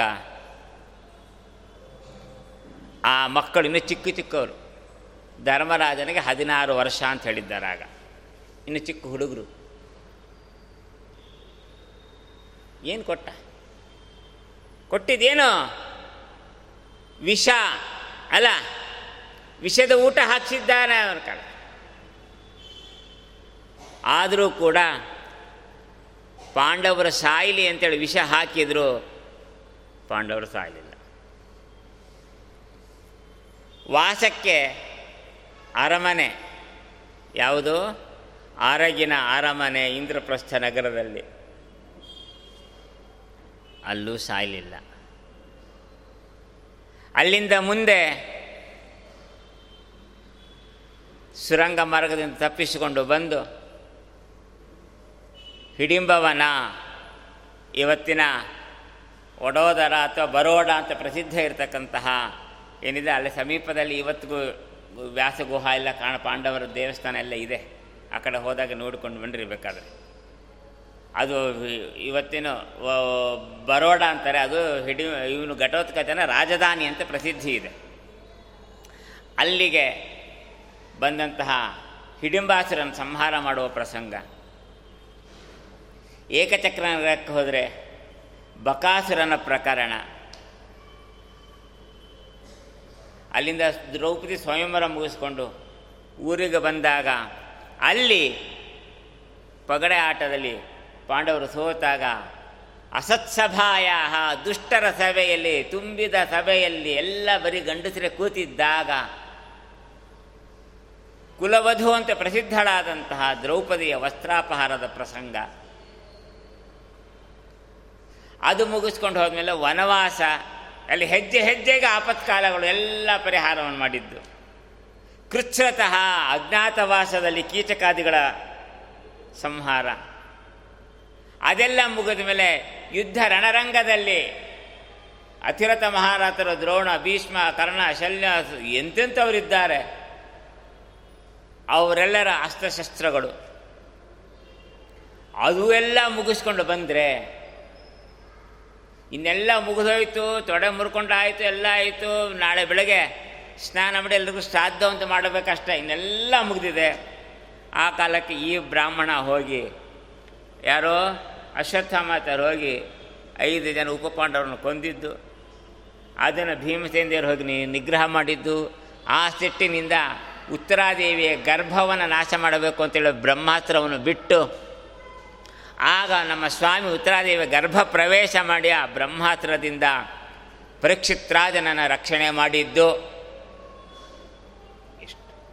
ಎಲ್ಲ ಅಂತಂತ ಆಪತ್ಕಾಲಗಳು ನಮ್ದಿತ್ತು. ಆ ಎಲ್ಲ ಸಂದರ್ಭದಲ್ಲಿಯೂ ನೀನು ಬಂದು ನಮಗೆ ರಕ್ಷಣೆ ಕೊಟ್ಟಿ. ಈಗ ನಾವು ಸಮೃದ್ಧರಾಗಿದ್ದೀವಿ. ತಲೆ ಮೇಲೆ ಕಿರೀಟ ಮೈತುಂಬ ಆಭರಣ, ಕಾಳು ಕಾಳು ಎಲ್ಲ ಇದ್ದಾರೆ. ಇವತ್ತು ಬಿಟ್ಟು ಹೋಗ್ತೀಯ ನಮ್ಮನ್ನು? ಆಗ ನನಗೆ ರಾಜ್ಯನೇ ಬೇಡ. ಕೋಶ ಬೇಡ. ವಿಪದ ಸಂತನ ಸತ್ತದು. ತತ್ರ ತತ್ರ ಜಗತ್ಪತೆ ಭವತೋ ದರ್ಶನಂ ಮೇಷಾತ ಪುನರ್ಭವ ದರ್ಶನಂ. ನಿನ್ನ ದರ್ಶನ ಆದರೆ ಪುನಃ ಭವದರ್ಶನ ಇಲ್ಲ ನಮಗೆ. ಸಂಸಾರ ದರ್ಶನ ಇಲ್ಲ. ಅಂತ ನೀನು ಹೋಗ್ತೀನಿ ಅಂತಂದ್ರೆ ಏನರ್ಥ? ಆದ್ರೆ ನಮ್ಗೆ ಆಪತ್ಕಾಲನೇ ಕೊಡು. ನಮ್ಗೆ ಸಂಪತ್ತು ಬೇಡ ಅಂತ ಅವಳು ಕೇಳ್ಕೊಳ್ತಾಳೆ. ಅಂದರೆ ಅವಳಿಗೆ ಮಹಾಭಾರತ ಅರ್ಥ ಆಗಿರೋದು ಆ ರೀತಿಯಾಗಿ ಎಲ್ಲವೂ ಭಗವಂತನ ಅನುಗ್ರಹದಿಂದ ಆಗಿದೆ ಅಂತ. ಒಬ್ಬ ಮುಸಲ್ಮಾನ ರಾಜ, ನಮ್ಮ ಶ್ರೀರಂಗಪಟ್ಟಣದ ರಾಜ ಏನಿದ್ದಾನೆ? ಯಾರವನು? ಟಿಪ್ಪು ಸುಲ್ತಾನನ ಅಪ್ಪ. ಅವನ ಹೆಸರು? ಹೈದರಾಲಿ. ಹೈದರಾಲಿಯ ಕಾಲದಲ್ಲಿ ದಿವಾನ್ ಪೂರ್ಣಯ್ಯ ಅರಮನೆಯ ವ್ಯವಸ್ಥೆಯಿಂದ ಮಹಾಭಾರತ ಪ್ರವಚನವನ್ನು ಏರ್ಪಾಟು ಮಾಡಿಸಿದ. ಹೈದರಾಲಿ ಕಾಲದಲ್ಲಾಯಿತು ಹೈದರಾಲಿ ಮುಸಲ್ಮಾನ ಕೂತ್ಕೊಂಡು ಕೇಳ್ದ. ಮಹಾಭಾರತ ಕೇಳ್ದ. ಕೇಳಬೇಕು ಅಂತ ಅವನು ಕುತೂಹಲ ಆಯಿತು. ಅವನದು ಅಪೇಕ್ಷೆ ಅಂದರೆ ಅದು ಆಗಿದ್ದ ವ್ಯವಸ್ಥೆ. ಎಲ್ಲ ಆಯಿತು. ಬಹಳ ವಿಜೃಂಭಣೆ ಆಯಿತು ಮಹಾಭಾರತ. ಕೇಳ್ತೀರ, ರಾಜಾಶ್ರಯದಲ್ಲಾಗಿರೋ ಮಂಗ್, ಇದು ಪ್ರವಚನ ಮಂಗಳ ಅದ್ಭುತವಾಗಾಯಿತು ಎಲ್ಲ ಆಯಿತು. ಪೂರ್ಣಯ್ಯ ಬಂದು ಕೇಳ್ತಾನೆ ಹೈದರಾಲಿನ. ಕೊನೆ ಎಲ್ಲ, ಎಲ್ಲರೂ ಹೊರಟೋಗಿದ್ದಾರೆ, ಯಾರಿಲ್ಲ, ಇಬ್ಬರೇ ಇದ್ದಾರೆ. ಏಕಾಂತಲ್ಲಿ ಕೂತಕ್ಕೆ, ಏನು ಅರ್ಥ ಆಯ್ತು ನಿನಗೆ ಮಹಾಭಾರತ? ಈ ಮಹಾಭಾರತದಲ್ಲಿ ನಿನಗೆ ಅರ್ಥವಾಗಿರುವ ಚಿತ್ರ ಯಾವುದು, ಪಾತ್ರ ಯಾವುದು? ಅವ ಮೂರು ಹೇಳ್ತಾನೆ. ಏಕ್ ಚೋಟ್ ಹೈ ಏಕ್ ಬುಡ್ ಹೈ ಏಕ್ ಮಾದರ್ಛತ್ ಹೈ ಅಂತ. ಏಕ್ ಚೋಟ. ಹದಿನಾರು ವರ್ಷದ ಹುಡುಗ ಯಾರು? ಅಭಿಮನ್ಯು, ಏಕ ಬುಡ್ಡ, ಅವ ಕುರುಕುಲ ಪಿತಾಮಹ, ಭೀಷ್ಮ, ಇವ ಇದ್ದಾನೆ, ಎಲ್ಲರಿಗಿಂತ ಬಾದರ್ಚರ್ ಅಂದರೆ ಮಹಾಭಾರತ ಕೇಳಿದವನಿಗೆ ಒಬ್ಬ ಮುಸಲ್ಮಾನನಿಗೂ ಮಹಾಭಾರತದಲ್ಲಿ ಪ್ರತಿಪಾದ್ಯನಾದವನು ಈ ಮಾಧುರ್ಚೋತ್ ಶ್ರೀಕೃಷ್ಣ ಅಂತ ಗೊತ್ತಾಗಿದೆ. ನಮ್ಮವ್ರಿಗೆ ಅರ್ಥ ಆಗಿಲ್ಲ ಅಂತಂದರೆ ಅವನಿಗಿಂತ ಹೀನರಾಗ್ತೀವಿ, ಎಚ್ಚರಿಕೆಯಿಂದ ಅಧ್ಯಯನ ಮಾಡಿ ಮಹಾಭಾರತವನ್ನು. ಅದಕ್ಕೆ ಶ್ರೀಮದಾಚಾರ್ಯರು ಮಹಾಭಾರತಕ್ಕಾಗಿಯೇ ಜೊತೆಯಲ್ಲಿ ವೇದ, ಇತಿಹಾಸ ಮತ್ತು ರಾಮಾಯಣ ಎಲ್ಲವನ್ನು ಸೇರಿಸಿ ಒಂದು ಗ್ರಂಥವನ್ನು ನಿರ್ಮಾಣ ಮಾಡಿಕೊಟ್ರು. ಅದೇ ಶ್ರೀಮನ್ ಮಹಾಭಾರತ ತಾತ್ಪರ್ಯ ನಿರ್ಣಯ ಅಂತ ಗ್ರಂಥ. ಮೂಲ ಶ್ಲೋಕದಲ್ಲಿ ಏನು ವ್ಯತ್ಯಾಸ ಆಗಿದೆ? ಅಭಿಪ್ರಾಯ ಕೆಲವು ಕಡೆ ಅರ್ಥ ಆಗೋದಿಲ್ಲ, ಕೆಲವು ಕಡೆ ವ್ಯತ್ಯಾಸ ಆಗಿದೆ, ಕೆಲವು ಕಡೆ ಬಿಟ್ಟು ಹೋಗಿದೆ, ಏನೇನೋ ಆಗಿದೆ, ಅದನ್ನೆಲ್ಲ ವ್ಯವಸ್ಥೆ ಮಾಡಿಕೊಟ್ಟರು ಶ್ರೀಮದಾಚಾರ್ಯರು ರಾಮಾಯಣ ಮಹಾಭಾರತಗಳಿಗಾಗಿ ಮೀಸಲಿಟ್ಟಂತೆ ಗ್ರಂಥ. ಇನ್ನೊಂದು ಗ್ರಂಥ ಮಾಡಿಕೊಟ್ರು ಈಗ ಒಂದು ಸಮಸ್ಯೆ ಬರ್ತದೆ. ಇಡೀ ಮಹಾಭಾರತದಲ್ಲಿ ಕೃಷ್ಣನೇ ಪ್ರತಿಪಾದ್ಯ, ಬೇರೆ ಯಾರೂ ಅಲ್ಲ, ಮುಖ್ಯ ಪ್ರತಿಪಾದ್ಯನಾದವನು ಕೃಷ್ಣನೇ ಅಂತ ಬಂದುಬಿಟ್ರೆ, ಅಲ್ಲಿ ಮಹಾಭಾರತದಲ್ಲಿ ಕೃಷ್ಣ ಒಬ್ಬನೇ ಅಲ್ಲ, ಅಲ್ವಾ? ಕೌರವರು ನೂರು ಜನ ಇದ್ದಾರೆ, ಶಕುನಿ ಇದ್ದಾನೆ, ಕರ್ಣ ಇದ್ದಾನೆ ದೃಪದ ಇದ್ದಾನೆ, ವಿರಾಟ ಇದ್ದಾನೆ, ಬೇರೆ ಬೇರೆ ರಾಜರಿದ್ದಾರೆ, ಪಾಂಡವರಿದ್ದಾರೆ. ಇನ್ನು ಬೇರೆ ಬೇರೆ ಯಾರ್ಯಾರ್ದು ಕಥೆಗಳು ಎಲ್ಲೆಲ್ಲೋ ಬರ್ತದೆ ಅದು. ಹೋಗ, ಹೆಂಗೆ ಹೋಗ್ತದೆ ಅಂತ ಹೇಳಲಿಕ್ಕೆ ಬರೋದಿಲ್ಲ. ಎಲ್ಲೆಲ್ಲೆಲ್ಲೆಲ್ಲೋ ಸುತ್ಕೊಂಡು ಸುತ್ಕೊಂಡು ಸುತ್ಕೊಂಡು ಬಂದಿದೆ ಕಥೆ ಅನೇಕ ರಾಜರ ಕಥೆ ಬರ್ತದೆ, ಬೇರೆ ಬೇರೆಯವರ ಕಥೆ ಬರ್ತದೆ. ಇದೆಲ್ಲ ಹೆಂಗೆ ಮಾಡಬೇಕು? ಶಕುನಿ ಕಥೆ ದುರ್ಯೋಧನನ ಕಥೆ ಇದೆ. ದುರ್ಯೋಧನನ ವರ್ಣನೆ ಮಾಡಿರುವ ಕಥೆ ಇದೆ. ಈ ಕಥೆಯಲ್ಲಿ ಕೃಷ್ಣ ಕಥೆ ಎಲ್ಲಿ ಬರ್ತದೆ? ಕೃಷ್ಣ ದ್ವೇಷಿ ಅವ ಶಕುನಿ, ಕೃಷ್ಣದ್ವೇಷಿ, ದುಶಾಸನ, ಕೃಷ್ಣದ್ವೇಷಿ, ಕರ್ಣ, ಹಂಗೋ ಹಿಂಗೋ. ಎರಡು ಥರನೂ ಇದ್ದಾನವ ಹಾಂ ಇದೊಂದು ಸಮಸ್ಯೆ ಬಂತು. ಆಗ ಶ್ರೀಮದಾಚಾರ್ಯರು ಮತ್ತೊಂದು ಗ್ರಂಥವನ್ನು ನಿರ್ಮಾಣ ಮಾಡಿಕೊಟ್ಟು ಎಲ್ಲ ಪಾತ್ರಗಳನ್ನು ವರ್ಣನೆ ಮಾಡಿ ಆ ಎಲ್ಲ ಕಥೆಗಳಿಂದ ಕೃಷ್ಣ ಕಥೆಯನ್ನು ಹೆಂಗೆ ತೆಗಿಬೇಕು, ಹೆಕ್ಕಬೇಕು ಹೆಂಗೆ ಅದರಲ್ಲಿ? ಅದು ಶಕುನಿ ಇರಲಿ ದುರ್ಯೋಧನ ಇರಲಿ, ಧರ್ಮರಾಜ ಇರಲಿ, ಭೀಮಸೇನ ಇರಲಿ, ಯಾರೇ ಇರಲಿ, ಎಲ್ಲವೂ ಕೃಷ್ಣ ಕಥೆಯೇ ಅಂತ ತಿಳಿಸ್ಲಿಕ್ಕಾಗಿಯೇ ಯಮಕ ಭಾರತ ಅಂತ ಮತ್ತೊಂದು ಗ್ರಂಥ ನಿರ್ಮಾಣ ಮಾಡಿಕೊಟ್ಟಿದ್ದಾರೆ. ಪ್ರತಿಯೊಂದು ಪಾತ್ರ ಚಿತ್ರಣವೂ ಕೂಡ ಕೃಷ್ಣ ಕಥೆಯಲ್ಲೇ ಪರ್ಯವಸಾನ ಆಗಬೇಕು. ಹಿಂಗೆ ಮಾಡಿಕೊಟ್ಟಿದ್ದಾರೆ. ಅಂದಮೇಲೆ ಇವತ್ತು ನಾವು ಯಾವ ಪಾತ್ರದ ಬಗ್ಗೆ ಮಾತನಾಡಬೇಕಾಗಿದ್ದರೂ ಮಹಾಭಾರತದಲ್ಲಿ ಮುಖ್ಯ ಪ್ರತಿಪಾದ್ಯನಾದಂತಹ ಶ್ರೀಕೃಷ್ಣನನ್ನು ಮರೆಯದೆ ನಾವು ಮಾತಾಡಬೇಕು. ಇದು ಮಹಾಭಾರತದ ಮೂಲ ಉದ್ದೇಶನೇ ಅದು. ಇಡೀ ಮಹಾಭಾರತವನ್ನು ಆದಿಪರ್ವದಲ್ಲಿ ಎರಡು ಶ್ಲೋಕದಲ್ಲಿ ಸಂಗ್ರಹ ಮಾಡಿಕೊಡ್ತಾರೆ ವಾದ ವೇದವ್ಯಾಸ ದೇವರು ಆ ಎರಡು ಶ್ಲೋಕ ಪ್ರತಿನಿತ್ಯ ಪಾರಾಯಣ ಮಾಡಿಬಿಟ್ರೆ ಇಡೀ ಮಹಾಭಾರತ ಕಥಾ ಪಾರಾಯಣ ಮಾಡಿದ ಪುಣ್ಯ ಬರಬೇಕು ಹಾಗೆ. ದುರ್ಯೋಧನೋ ಮನ್ಯುಮಯೋ ಮಹಾಧ್ರುಮಃ ಕರ್ಣಸ್ಕಂದ ಶಕುನಿರಸ್ಯ ಶಾಖಾ. ದುಶ್ಯಾಸನ ಪುಷ್ಪಫಲೆ ಸಮೃದ್ಧೆ. ಮೂಲಂ ರಾಜ ಧೃತರಾಷ್ಟ್ರೋ ಮನೀಷಿ. ಒಂದು ಶ್ಲೋಕ. ಯುಧಿಷ್ಠಿರೋ ಮ ಯುಧಿಷ್ಠಿರೋ ಧರ್ಮಮಯೋ ಮಹಾದ್ರುಮಃ. ಸ್ಕಂದೋರ್ಜುನ ಭೀಮಸೇನೋಸ್ಯ ಶಾಖಾ. ಮಾದ್ರೀಸತೌ ಪುಷ್ಪಫಲೆ ಸಮೃದ್ಧೆ. ಕೃಷ್ಣೋ ಮೂಲಂ ಬ್ರಹ್ಮಚ ಬ್ರಾಹ್ಮಣಾಶ್ಚ. ಎರಡು ಮರ ಇದೆ. ಗೊತ್ತಾಯ್ತಲ್ಲ ಮಹಾದ್ರುಮ, ದೊಡ್ಡ ಎರಡು ಮರ. ಒಂದು ಮರಕ್ಕೆ ದುರ್ಯೋಧನ ಅಂತ ಹೆಸರು. ಮನ್ಯುಮಯ. ಕಾಮ, ಕ್ರೋಧ, ಲೋಭ, ಮೋಹ, ಮದ, ಮಾತ್ಸರ್ಯಗಳೇ ತುಂಬಿರ್ತಕ್ಕಂಥ ವೃಕ್ಷ ಅದು. ಕರಣಸ್ಕಂದ. ಅದರ ಕಾಂಡ ಭಾಗ ಕಾರಣ. ಶಕುನಿ ರಹಸ್ಯ ಶಾಖಾಹ, ಕೊಂಬೆಗಳೆಲ್ಲವೂ ಕೂಡ ಶಕುನಿ. ದುಶ್ಯಾಸನ ಪುಷ್ಪಫಲೆ. ಹೂವು, ಹಣ್ಣು ಅಂತೇನಿದೆ ಅದು ದುಶ್ಯಾಸನ. ಬೇರೆ ಯಾರು ಗೊತ್ತಾ? ಮೂಲಂ ರಾಜ ಧೃತರಾಷ್ಟ್ರೋ ಅಮನೀಷಿ ಮಹಾದಡ್ಡನಾದಂತಹ ರಾಜ ಧೃತರಾಷ್ಟ್ರ ಇದ್ದಾನೆ, ಅವನೇ ಇದಕ್ಕೆ ಮೂಲ, ಬೇರು. ಇದು ಒಂದು ಧ್ರುವ ಮತ್ತೊಂದು ಧ್ರುವ ಇದೆ. ಯುಧಿಷ್ಠಿರ ಧರ್ಮಮಯೋ ಮಹಾದ್ರುಮ. ಯುಧಿಷ್ಠಿರ ಅಂತಕ್ಕಂಥ ವೃಕ್ಷ ಅದ್ರ ಹೆಸರು. ಅದು ಧರ್ಮ ಇತ್ತು. ಧರ್ಮನೇ ಅದು ವೃಕ್ಷ, ಬೇರೆ ಏನು ಅಲ್ಲ. ಸ್ಕಂದೋರ್ಜುನ. ಆದರೆ ಸ್ಕಂದ ಭಾಗ ಕಾಂಡ ಭಾಗ ಅರ್ಜುನನಾಗಿದ್ದಾನೆ. ಭೀಮಸೇನೋಸ್ಯ ಶಾಖಾಹ. ನಮ್ಮ ಭೀಮಸೇನ, ಆದರೆ ರೆಂಗೆ ಕೊಂಬೆಗಳಾಗಿದ್ದಾನೆ. ಮಾದ್ರಿ ಸುತವು ಪುಷ್ಪ ಫಲೆ ಸಮೃದ್ಧೆ.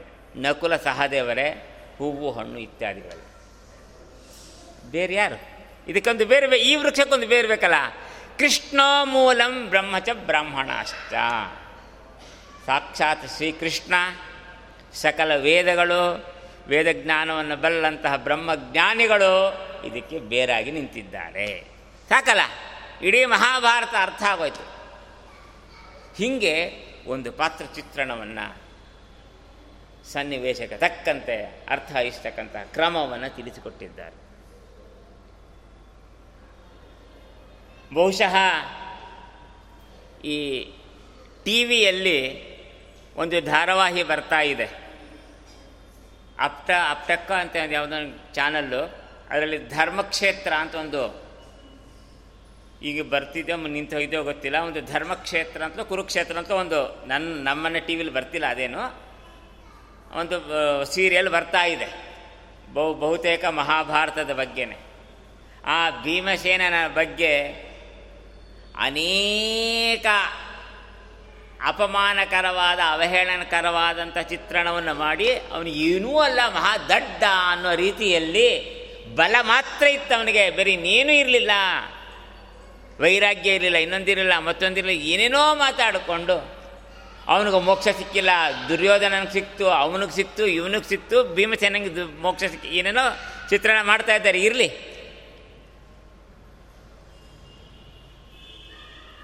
ಅಂದಮೇಲೆ ಈಗ ನಮಗೂ ಅವಶ್ಯಕ ಅವಶ್ಯಕತೆ ಇರೋದು ಆ ಭೀಮಸೇನ ಚಿತ್ರದ ಬಗ್ಗೆನೇ. ಹಿಂದೆ ಒಂದು ಸತಿ ಮಹಾಭಾರತ ಅಂತ ಒಂದು ಕನ್ನಡದ ಹಿಂಗೆ ಹಿಂದಿದು ಒಂದು ಸೀರಿಯಲ್ಲೂ ಬಂದಿತ್ತು. ಅಲ್ಲೂ ಕೂಡ ಹಿಂಗೆ ಭೀಮಸೇನನಿಗೆ ಏನು ಹುಂಬ ಅನ್ನೋ ರೀತಿಯಲ್ಲಿ ಬಲ ಮಾತ್ರ ಇತ್ತು, ಬರೀ ನೀನು ಗೊತ್ತಿರಲಿಲ್ಲ ಅಂತ. ಅದೆಲ್ಲದಕ್ಕೂ ಮಹಾಭಾರತನ ಉತ್ತರ ಕೊಟ್ಬಿಡ್ತು ಒಂದೇ ಶಬ್ದ ಇವರಿಷ್ಟು ಮುಂದೆ ಯಾರು ಏನು ಆಕ್ಷೇಪ ಮಾಡಬಾರ್ದು ಮಾಡಿದ್ರೆ ಅಲ್ಲೇ ಸತ್ತು ಹೋಗಬೇಕು ಅದು ಆಕ್ಷೇಪ. ಏನಂತ ಉತ್ತರ ಕೊಟ್ಟಿದೆ ಭೀಮ್, ಮಹಾಭಾರತ? ಭೀಮಸೇನ ಸಮೋ ನಾಸ್ತಿ ಸೇನೆಯೋರುಭಯೋರಪಿ ಪಾಂಡಿತ್ಯೇಚ ಚ ಪಟುತ್ವೇ ಚ ಶೂರತ್ವೇ ಚ ಬಲೇಪಿ ಚ. ಇಷ್ಟು. ಗೊತ್ತಾಯ್ತಲ್ಲ? ಪಾಂಡಿತ್ಯೇಚ ಪಟುತ್ವೇಚ ಶೂರತ್ವೇಚ ಬಲೇಪಿಚ ಶಸ್ತ್ರಾಸ್ತ್ರ ಪ್ರಕರಣ ತಗೊಂಡ್ರೆ ಅದು ಶೌರ್ಯ. ಶಸ್ತ್ರಾಸ್ತ್ರ ಬಿಟ್ಟು ತೋರಿಸಿದರೆ ಅದು ಬಲ. ಇಷ್ಟೇ ವ್ಯತ್ಯಾಸ. ಶೌರ್ಯಕ್ಕೂ ಬಲಕ್ಕೂ ಇರೋ ವ್ಯತ್ಯಾಸ. ದೈಹಿಕ ಬಲವನ್ನು ಬಲ ಅಂತ ಕರಿತೀವಿ, ಶಸ್ತ್ರಾಸ್ತ್ರದ ಸಹಾಯದಿಂದ ಮಾಡಿದರೆ ಅದು ಶೌರ್ಯ ಅಂತ ಕರಿತೀವಿ. ಶಾಸ್ತ್ರದ ನಿಯಮ. ಅಂದಮೇಲೆ ಪಾಂಡಿತ್ಯದಲ್ಲಿ, ಪಟುತ್ವದಲ್ಲಾಗಲಿ, ಚಾತುರ್ಯದಲ್ಲಾಗಲಿ, ಯಾವುದೇ ಅಂಶದಲ್ಲಿಯೂ ಕೂಡ ಭೀಮಸೇನನಿಗೆ ಸಮಾನ ಮತ್ತೊಬ್ಬರಿಲ್ಲ. ಯಾವುದರಲ್ಲಿ? ಸೇನೆಯೋರುಭಯೋರಪಿ ಬರೀ ದುರ್ಯೋಧನನ ಪಕ್ಷದಲ್ಲ ಪಾಂಡವರ ಪಕ್ಷದಲ್ಲಿಯೂ ಇರಲಿಲ್ಲ. ಸಾಲದ, ಭೀಮಸೇನನ ಚಿತ್ರಣಕ್ಕೆ. ಇನ್ನು ಒಳಗೆ ಹೊಕ್ಕರೆ, ಮಹಾಭಾರತದ ಒಳಗೆ ಹೊಕ್ಕೆ ಬಿಟ್ಟರೆ ಹಂತ ಹಂತವಾಗಿ ಭೀಮಸೇನನ ಮಹಿಮೆ ಗೊತ್ತಾಗುತ್ತದೆ. ಹುಟ್ಟಿದ ಕ್ಷಣದಿಂದಲೇ. ಹುಟ್ಟಿದ್ದು ಬ, ಇದರ ಬದರಿಕಾಶ್ರಮದ ಒಂದು ಆಶ್ರಮದಲ್ಲಿ. ಅಲ್ವಾ? ಪಾಂಡುರಾಜ ದ್ರೋ, ಪಾ, ಕುಂತಿ ಮತ್ತು ಬಾದ್ರಿಯರ ಜೊತೆಯಲ್ಲಿ ವಾನಪ್ರಸ್ಥಾಶ್ರಮ ಅಲ್ಲ, ಗೃಹಸ್ಥಾಶ್ರಮದಲ್ಲಿ ಇದ್ದುಕೊಂಡೇ ಅರಣ್ಯ ವಿಹಾರಕ್ಕೆ ಹೋದಂಥ ಒಂದು ಸಂದರ್ಭ. ಆಗ ಅವನಿಗೇನೋ ಒಂದು ಶಾಪ ಬಂತು, ಋಷಿಯ ಶಾಪ. ಸ್ತ್ರೀ ಸಹವಾಸ ಮಾಡದೇ ಇದ್ದಂಗೆ. ಮಕ್ಕಳಾಗದೇ ಇದ್ದ ಪ್ರಸಂಗ ಬಂದಾಗ ಬಹಳ ದುಃಖ ಪಡ್ತಾನೆ, ಮಕ್ಕಳಾಗೋದಿಲ್ಲ ನನಗೆ, ವಂಶ ಉದ್ಧಾರ ಆಗೋದಿಲ್ಲ. ಇನ್ನೇನು ನೂರ ಸಹಜವಾಗಿ ಇರೋದೇ ಅದು ಎಲ್ಲರಿಗೂ ಗೃಹಸ್ಥಾಷ್ಟಮಿಗೂ ಮಕ್ಕಳಾಗಲಿಲ್ಲ ಅಂತಂದರೆ. ಆಗ ಕುಂತಿ ಸಮಾಧಾನ ಪಡಿಸ್ತಾಳೆ, ಅಷ್ಟೊಂದು ಅಧೈರ್ಯ ಪಡುವ ಅವಶ್ಯಕತೆ ಇಲ್ಲ. ನಾನು ಬಾಲ್ಯದಲ್ಲಿ ನಮ್ಮ ಅಪ್ಪನ ಮನೆಯಲ್ಲಿದ್ದಾಗ ಕುಂತಿ ಭೋಜನ ಮನೆಯಲ್ಲಿದ್ದಾಗ ದುರ್ವಾಸರಿಗೆ ಸೇವೆಯನ್ನು ಮಾಡಿ ಅವರಿಂದ ವರ ಪಡೆದಿದ್ದೀನಿ. ಯಾವ ದೇವತೆಯನ್ನು ಕರೆದರೂ ನನಗೆ ಮಕ್ಕಳು ಕೊಡ್ತಾರವರು ನಮ್ಮ ವಂಶ ಉದ್ಧಾರ ಆಗುತ್ತದೆ ಅಂತ ಹಿಂಗೊಂದು ವ್ಯವಸ್ಥೆ ಇದೆ. ಯಾವ ಅಧೈರ್ಯನೂ ಬೇಡ ಅಂತಂದಾಗ, ಹಾಗಾದರೆ ಈಗ ಬೇಕಾಗಿರೋದು ಅಧರ್ಮ ಬಾಹುಲ್ಯ. ನೋಡ್ರಿ, ಆಗ ಹೇಳ್ತಾ ಇದ್ದಾನೆ ಪಾಂಡುರಾಜ, ಈಗ ಅಧರ್ಮನೇ ಬಹಳ ಮೆರಿತಾ ಇದೆ ಆದ್ದರಿಂದ ಧರ್ಮ ಸ್ಥಾಪನೆ ಮಾಡಲಿಕ್ಕೆ ಒಬ್ಬ ಧರ್ಮ ಬೇಕು. ಯಮಧರ್ಮರಾಜನನ್ನು ಕರಿ ಅಂತ ಕರೆದಾಗ ಅವನೇ ಹುಟ್ಟ ಬಂದ, ಯುಧಿಷ್ಠಿರ ಅಂತಾಗಿ ಬಂದ. ಆಮೇಲೆ ದುರ್ಯೋಧನಾದಿಗಳು ಹುಟ್ಟಾಯಿತು.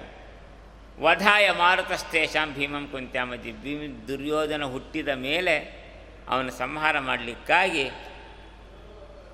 ಮುಖ್ಯ ಪ್ರಾಣದೇವರಿಂದ ನಮ್ಮ ಭೀಮಸೇನ ದೇವರ ಅವತಾರ ಆಗಿದೆ.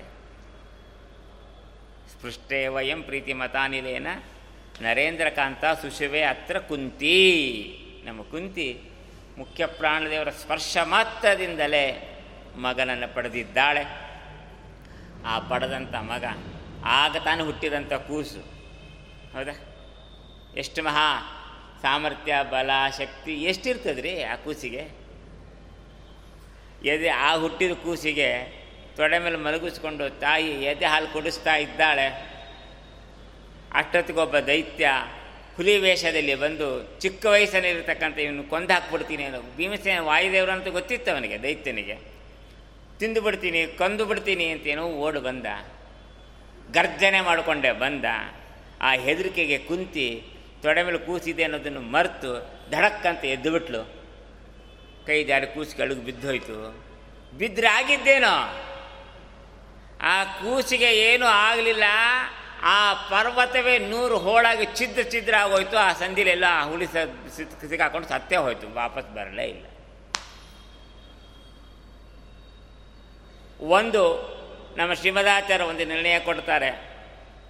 ನೀವು ಭೀಮಸೇನನ ಬಗ್ಗೆ ಬಲದ ಬಗ್ಗೆ ಮಾತ್ರ ಮಾತಾಡ್ತೀರಿ. ಅಲ್ವಾ? ಹೆಚ್ಚಿನ ಜ್ಞಾನದ ಬಗ್ಗೆ ಹೆಚ್ಚಿಗೆ ಮಾತಾಡಿಲ್ಲ. ಬಲದ ಬಗ್ಗೆ ಮಾತಾಡ್ತೀರಿ. ಯಾಕೆ? ಅಂದಾಗ ಶ್ರೀಮದಾಚಾರ್ಯಂದ್ರು, ಹೌದು. ಕ್ಷತ್ರಿಯರಲ್ಲಿ, ದೇವತೆಗಳಲ್ಲಿ ಯಾರಿಗೆ ಬಲ ಜಾಸ್ತಿ ಇದೆ, ಅವನಿಗೆ ಜ್ಞಾನ ಜಾಸ್ತಿ ಇದೆ ಅಂತ ಅರ್ಥ. ನೆನ್ಪಿ ಇಷ್ಟೇ ನಿಯಮ. ಕ್ಷತ್ರಿಯ ವರ್ಗದಲ್ಲೂ ಅಷ್ಟೇ ಪ್ರಾಮಾಣಿಕವಾದ ಬಲ ಆಗಿರಬೇಕು, ವರದಿಂದ ಬಂದಿದ್ದಾಗಿರಬಾರ್ದು. ದೈತ್ಯರಿಗೆಲ್ಲ ವರದಿಂದ, ಅದೆಲ್ಲ ಉಪಯೋಗ ಇಲ್ಲ ಸ್ವಾಭಾವಿಕವಾದ ಬಲ ಯಾರಿಗಿದೆ? ಸ್ವಾಭಾವಿಕವಾದ ಪ್ರಜ್ಞೆನೂ ಅವರಿಗಿದೆ. ಇದು ಶ್ರೀಮದಾಚಾರ್ಯ ಆದ್ದರಿಂದಲೇ ಈ ಕ್ಷತ್ರಿಯ ಅವತಾರವಾದಂಥ ಭೀಮಸೇನಲ್ಲಿ ಬಲದ ಬಗ್ಗೆನೇ ಜಾಸ್ತಿ ಮಾತಾಡ್ತೀವಿ. ಒಂದು ಕಡೆ ಮಾತ್ರ ಜ್ಞಾನದ ಬಗ್ಗೆ ಬರ್ತದೆ. ಯಾವಾಗ? ಉದ್ಯೋಗ ಪರ್ವದಲ್ಲಿ. ಉದ್ಯೋಗ ಪರ್ವಲ್ಲ. ಅರಣ್ಯ ಪರ್ವದಲ್ಲಿ, ವನ ಪರ್ವದಲ್ಲಿ ಬರ್ತದೆ. ವನ ಪರ್ವದಲ್ಲಿಯೂ ಕೂಡ ಅಲ್ಲೂ ಹೀಗೆ ಬಂತು ಪ್ರಶ್ನೆ. ವನವಾಸಕ್ಕೆ ಹೋಗಿದ್ದಾರೆ. ಅಕ್ಷಯ ಪಾತ್ರೆ ಸಿಕ್ಕಿದೆ. ಅಕ್ಷಯ ಪಾತ್ರೆ ಇದೆ ಅದು ಏನು ಕೇಳಿದ್ದನ್ನು ಕೊಡ್ತಾ ಇದೆ ಅದು. ಒಂದು, ಎರಡು ಅಲ್ಲ, ಎಷ್ಟು ಕೇಳಿದ್ರೆ ಏನು ಕೇಳಿದ್ರೆ ಅದನ್ನು ಕೊಡ್ತಾ ಇದೆ. ಇನ್ಯಾಕೆ ಬೇಕು ರಾಜ್ಯ? ಹೌದಾ? ರಾಜ್ಯದಲ್ಲಿದ್ದಾಗ ಏನು ಸಮೃದ್ಧವಾಗಿ ಧರ್ಮರಾಜ ಕಾಲ ಕಳೀತಿದ್ದ ಅದಕ್ಕಿಂತಲೂ ಸುಲಭವಾಗಿ, ಅದಕ್ಕಿಂತ ಸಮೃದ್ಧವಾಗಿ ಇಲ್ಲಿ ಕಾಲ ಕಳೀತಾ ಇದ್ದಾನೆ. ಅಂದಮೇಲೆ ಯಾಕೆ ಬೇಕು ರಾಜ್ಯ ಅಂತ ಕೂತುಬಿಟ್ಟ ರಾಜ್ಯದ ಬಗ್ಗೆ ತಲೆ ಕೆಡಿಸ್ಕೊಳ್ಳೇ ಇಲ್ಲ. ಆಗ ಅವನನ್ನು ಕೆಣಕಿ, ಅವನನ್ನು ಯುದ್ಧಕ್ಕೆ ಹುರಿದುಂಬಿಸಬೇಕು ಅನ್ನೋ ಕಾರಣಕ್ಕಾಗಿ ಅನೇಕ ಪ್ರಶ್ನೆಗಳನ್ನು ಮಾಡ್ತಾ ಹೋಗ್ತಾಳೆ. ಯಾರು? ದ್ರೌಪದಿ. ದ್ರೌಪದಿಗೂ ಧರ್ಮರಾಜನಿಗೂ ಅನೇಕ ವಾದ ವಿವಾದಗಳು ನಡೀತದೆ. ಅರಣ್ಯದಲ್ಲಿ. ಇಂಥ ಒಂದು ಪ್ರಸಂಗ ಬಂದೋಯ್ತು ಧರ್ಮರಾಜನಿಗೆ. ದ್ರೌಪದಿಯ ಕೆಲವು ಪ್ರಶ್ನೆಗಳಿಗೆ ಉತ್ತರ ಕೊಡಲಿಕ್ಕಾಗಲಿಲ್ಲ ಧರ್ಮರಾಜನಿಗೆ. ನಮಗೂ ಇಂಥ ಪ್ರಸಂಗಗಳು ಬರ್ತಾವೆ ಅಲ್ಲ. ಮನೆಯಲ್ಲಿ ಮಕ್ಕಳು ಕೆಲವು ಪ್ರಶ್ನೆಗಳನ್ನು ಕೇಳ್ತಾ ಹೋದರೆ ಉತ್ತರ ಕೊಡಲಿಕ್ಕೆ ಬರೋದಿಲ್ಲ. ಶಾಸ್ತ್ರಕಾರರು ಹೇಳ್ತಾರೆ, ಉತ್ತರ ಗೊತ್ತಿಲ್ಲದೆ ಇರುವ ಪ್ರಶ್ನೆಗೆ ಉತ್ತರ ಯಾವುದು? ಇದು ಪ್ರಶ್ನೆ. ಇದೊಂದು ಪ್ರಶ್ನೆ. ನಮಗೆ ಉತ್ತರ ಗೊತ್ತಿಲ್ಲದಿರೋ ಪ್ರಶ್ನೆ ಯಾರು ಕೇಳಿದರೆ ಉತ್ತರ ಏನು ಬರ್ತದೆ ಅಂತಂದರೆ, ಶೇಷಂ ಕೋಪೇನ ಪೂರಯೇತ್. ಒಂದೇ ಉತ್ತರ, ನಮ್ಮ ಪ್ರಶ್ನೆಗೆ ಉತ್ತರ ಗೊತ್ತಿಲ್ಲ ಅಂತ ಹೇಳ್ಕೊಳ್ಳಿಕ್ಕೆ ಬರೋದಿಲ್ಲ. ಮರ್ಯಾದೆ ಹೋಗಿ ದೊಡ್ಡ ಆಸನ ಹಾಕಿ ಕುಡಿಸ್ಬಿಟ್ಟಿರ್ತೀರಿ. ಪ್ರಶ್ನೆ ಕೇಳಿದ್ರೆ ಉತ್ತರ ಹೇಳಲಿಕ್ಕೆ ಬರೋದಿಲ್ಲ. ಆಗ ಏನು ಮಾಡಬೇಕು? ನಮ್ಮ ಮರ್ಯಾದೆ ಉಳಿಸ್ಕೊಳ್ಳಿಕ್ಕೆ ಏನು ಮಾಡಬೇಕಾಗ್ತದೆ? ಕೋಪೇನ ಪೂರೇ, ಕೋಪ ಮಾಡ್ಕೊಂಬಿಡು ಹೇ, ಹಾಗೆ ನೀನು ಪ್ರಶ್ನೆ ಕೇಳಲಿಕ್ಕೆ ಬರೋದಿಲ್ಲ, ನೀನು ಹಂಗಿಲ್ಲ, ನಿನಗೆ ಅದಿಲ್ಲ, ಇದಿಲ್ಲ ಎದ್ದತ್ತದ ಬೈದು ಬಿಡ್ಬೇಕು ಅವನ್ನ ಅಂದ್ರೆ ಏನರ್ಥ ಗೊತ್ತಾ? ಸೋತ ಅಂತ ಅರ್ಥ. ಹೌದಾ?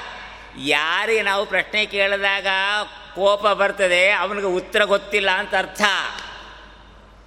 ಹಂಗೆ ಧರ್ಮರಾಜ ಎದ್ದಾತದ್ದು ಬೈದು ಬಿಟ್ಟ ಯಾರನ್ನ ದ್ರೌಪದಿಯನ್ನ. ಆಗ ಭೀಮಸೇನ ತಾನು ತಗೊಳ್ತಾನೆ. ಹೌದಾ? ಹೆಂಗಸ್ರು ಕೇಳಬಾರ್ದ? ಹೆಂಗಸ್ರು ಮಾತಾಡಬಾರ್ದ? ನಾನು ಗಂಡಸು. ನಾನು ಪ್ರಶ್ನೆ ಕೇಳ್ತೀನಿ, ಉತ್ತರ ಕೊಡು. ಸ್ವಭಾವಾಕ್ಯ ಯೋಗ್ಯತಾ ಯಾ ಹಠಾಕ್ಯ ಯಾನಾದಿ ಸಿದ್ಧ ಸರ್ವಜೀವೇಶು ನಿತ್ಯ. ಅದನ್ನೇ ಹಠಯೋಗ ಅಂತ ಕರೆದಿದ್ದಾರೆ ಮಹಾಭಾರತದಲ್ಲಿ ಬರ್ತದೆ ಅರಣ್ಯ ಪರ್ವದಲ್ಲಿ. ಹಠ ಅಂದರೆ ಸ್ವಭಾವ. ನಮ್ಮ ಕನ್ನಡದ ಹಠ ಅಲ್ಲ ಇದು. ನಮ್ಮದು ಹಠ, ಮಹಾಪ್ರಾಣ. ಗೊತ್ತಾಯ್ತಲ್ಲ? ಮುಖ್ಯ ಪ್ರಾಣ, ಹಠ. ಅದು ಹಠ ಅಂತಂದರೆ ಸ್ವಭಾವ. ಸರ್ವ ಜೀವರಲ್ಲಿ ಇರತಕ್ಕಂಥ ಒಂದು ಸ್ವಭಾವ ಇದೆ. ಅದನ್ನು ಹಠ ಅಂತ ಕರಿತೀವಿ. ಅವರವ್ರಿಗೆ ಸೀಮಿತವಾದಂಥ ಒಂದೊಂದು ಸಾಮರ್ಥ್ಯ ಇದೆ, ಕರ್ತವ್ಯ ದೃಷ್ಟಿ ಇದೆ, ಎಲ್ಲವೂ ಮಾಡಬೇಕು, ಅವ್ರಿಗೊಂದು ಸ್ವಾತಂತ್ರ್ಯ ಇದೆ. ಅದನ್ನೇ ನಮ್ಮ ಜಗನ್ನಾಥ ದಾಸರು ಹರಿಕಥಾಂಸಾರದಲ್ಲಿ ದತ್ತ ಸ್ವಾತಂತ್ರ್ಯ ಸಂಧಿ ಅಂತ ಒಂದು ಪ್ರತ್ಯೇಕ ಮಾಡಿ ಕೊಟ್ಟಿದ್ದಾರೆ. ಒಪ್ಕೋಬೇಕು ಅದನ್ನು. ಜೀವರಿಗೆ ಒಂದು ಸ್ವಾತಂತ್ರ್ಯ ಅಂಶ ಇದೆ. ಎಷ್ಟಿದೆ, ಯಾಕಿದೆ, ಹೆಂಗಿದೆ ಅದು ಆಮೇಲಿನ ವಿಚಾರ ಇದೆ. ಕರ್ತ ಶಾಸ್ತ್ರಾರ್ಥವತ್ವಾತ ಅಂಬತಕ್ಕಂಥ ಬ್ರಹ್ಮಸೂತ್ರದಲ್ಲೂ ನಿರ್ಣಯ ಮಾಡಿಕೊಟ್ಟಿದ್ದಾರೆ. ಪುಣ್ಯ, ಪಾಪ, ಸ್ವರ್ಗ, ನರಕಗಳು ಯಾರಿಗಿದೆಯೋ ಅವನಿಗೊಂದು ಅಧಿಕಾರ ಇದೆ ಅವನಿಗೆ ಸ್ವಾತಂತ್ರ್ಯ ಇದೆ ಅಂತ ಅರ್ಥ. ಪುಣ್ಯ, ಪಾಪ, ಸ್ವರ್ಗ, ನರಕ ಯಾರಿಗಿಲ್ಲ? ಅವನಿಗೊಬ್ಬನಿಗಿಲ್ಲ. ಇನ್ನೆಲ್ರಿಗೂ ಇದೆ. ಆಮೇಲೆ ಎಲ್ರಿಗೂ ಅಧಿಕಾರ ಇದೆ, ಎಲ್ರಿಗೂ ಕರ್ತವ್ಯ ಇದೆ. ನಿಷಿದ್ಧ ನಿಷೇಧ ವ್ಯವಸ್ಥೆ ಇದೆ, ಮಾಡಬೇಕು. ಏನೇನು ಎಲ್ಲ ವಿಚಾರ ಮಾಡ್ತೇವೆ ಅಲ್ಲೊಂದು ಕಡೆ ಜ್ಞಾನದ ಬಗ್ಗೆ ಪರಿಪೂರ್ಣವಾದಂಥ ಮಹಿಮೆಯನ್ನು ತಿಳಿಸ್ಕೊಟ್ಟಿದ್ದಾರೆ. ಹೀಗೆ ಅಂದಮೇಲೆ ಬಲ, ಜ್ಞಾನ ಎಲ್ಲವೂ ಕೂಡ ಪರಿಪೂರ್ಣವಾಗಿರತಕ್ಕಂಥದ್ದು ಭೀಮಸೇನಲ್ಲಿ ಮಾತ್ರ.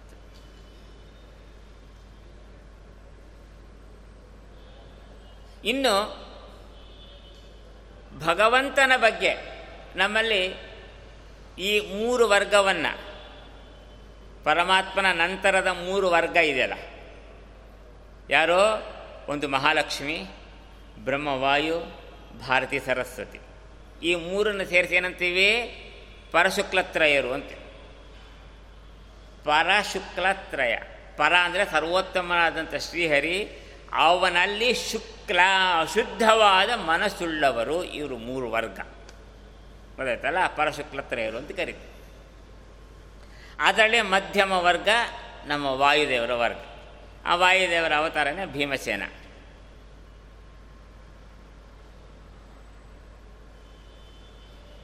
ಒಂದು ವಿಚಾರ. ಎಲ್ಲರೂ ಅರಣ್ಯದಿಂದ ಅರಮನೆಗೆ ಬಂದಾಗಿದೆ. ಅಲ್ಲಿ ಏನೇನೋ ಅವರು ಇವರು ಎಲ್ಲ ಮಾತಾಡಿಕೊಂಡು ಇನ್ನೊಂದು ಮತ್ತೊಂದು ಏನೇನು ಮಾಡಬೇಕು, ಬೆಳವಣಿಗೆ ಆಗಬೇಕೆಲ್ಲ ಆಗಿದೆ. ಈ ಮಧ್ಯದಲ್ಲಿ ಒಮ್ಮೆ ಕೃಷ್ಣ ಬಲರಾಮರು ಹಸ್ತಿನಾವತಿಗೆ ಬಂದಿದ್ದಾರೆ. ಕೃಷ್ಣ ಬಲರಾಮರಲ್ಲ ಬಂದಿದ್ದಲ್ಲ, ತಪ್ಪಾಯಿತು. ಇವನು ಯಾರೋ ಉದ್ಧವಂ ಪ್ರೇಷಯಾಮ ಅಕ್ರೂರಂ ಪ್ರೇಷಯಾಮಾತ, ಕೃಷ್ಣೋ ನಾಗಪುರಂ ಪ್ರತಿ. ಕೃಷ್ಣ ಅಕ್ರೂರನನ್ನು ಈ ನಾಗಪುರ, ಅಂದರೆ ಹಸ್ತಿನಾಪುರಕ್ಕೆ ಕಳಿಸ್ತಾನೆ.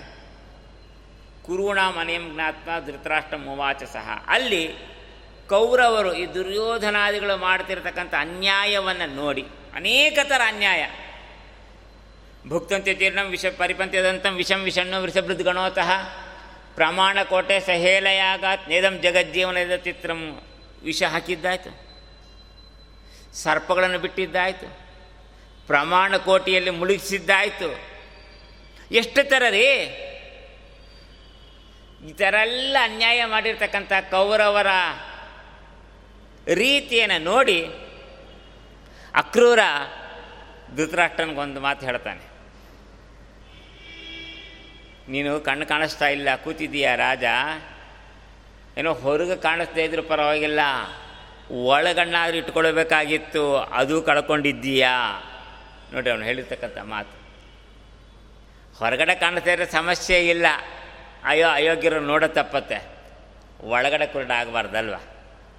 ಒಳಗಣ್ಣಿನಿಂದ ನೋಡಬೇಕು. ಆ ಕಣ್ಣು ಕಳ್ಕೊಂಡಿದ್ದೀಯ ನೀನು? ನೀನು ನೆನಪಿಟ್ಕೋ. ಒಂದು ಮಾತು ಹೇಳ್ತೀನಿ, ಏನಂತಾರೆ ಅದಕ್ಕೆ? ಒಂದು ಗುಟ್ಟು ಮಾತು ಹೇಳ್ತೀನಿ ಕೇಳ್ಕೊ. ಗೊತ್ತಾಯ್ತಲ್ಲ? ಏನು ಗೊತ್ತಾ? ತವ ಪುತ್ರನ ಅಸಂತ್ಯೇವ ಭೀಮಸೇನಾಗ್ನಿ ಭಸ್ಮಿತಾ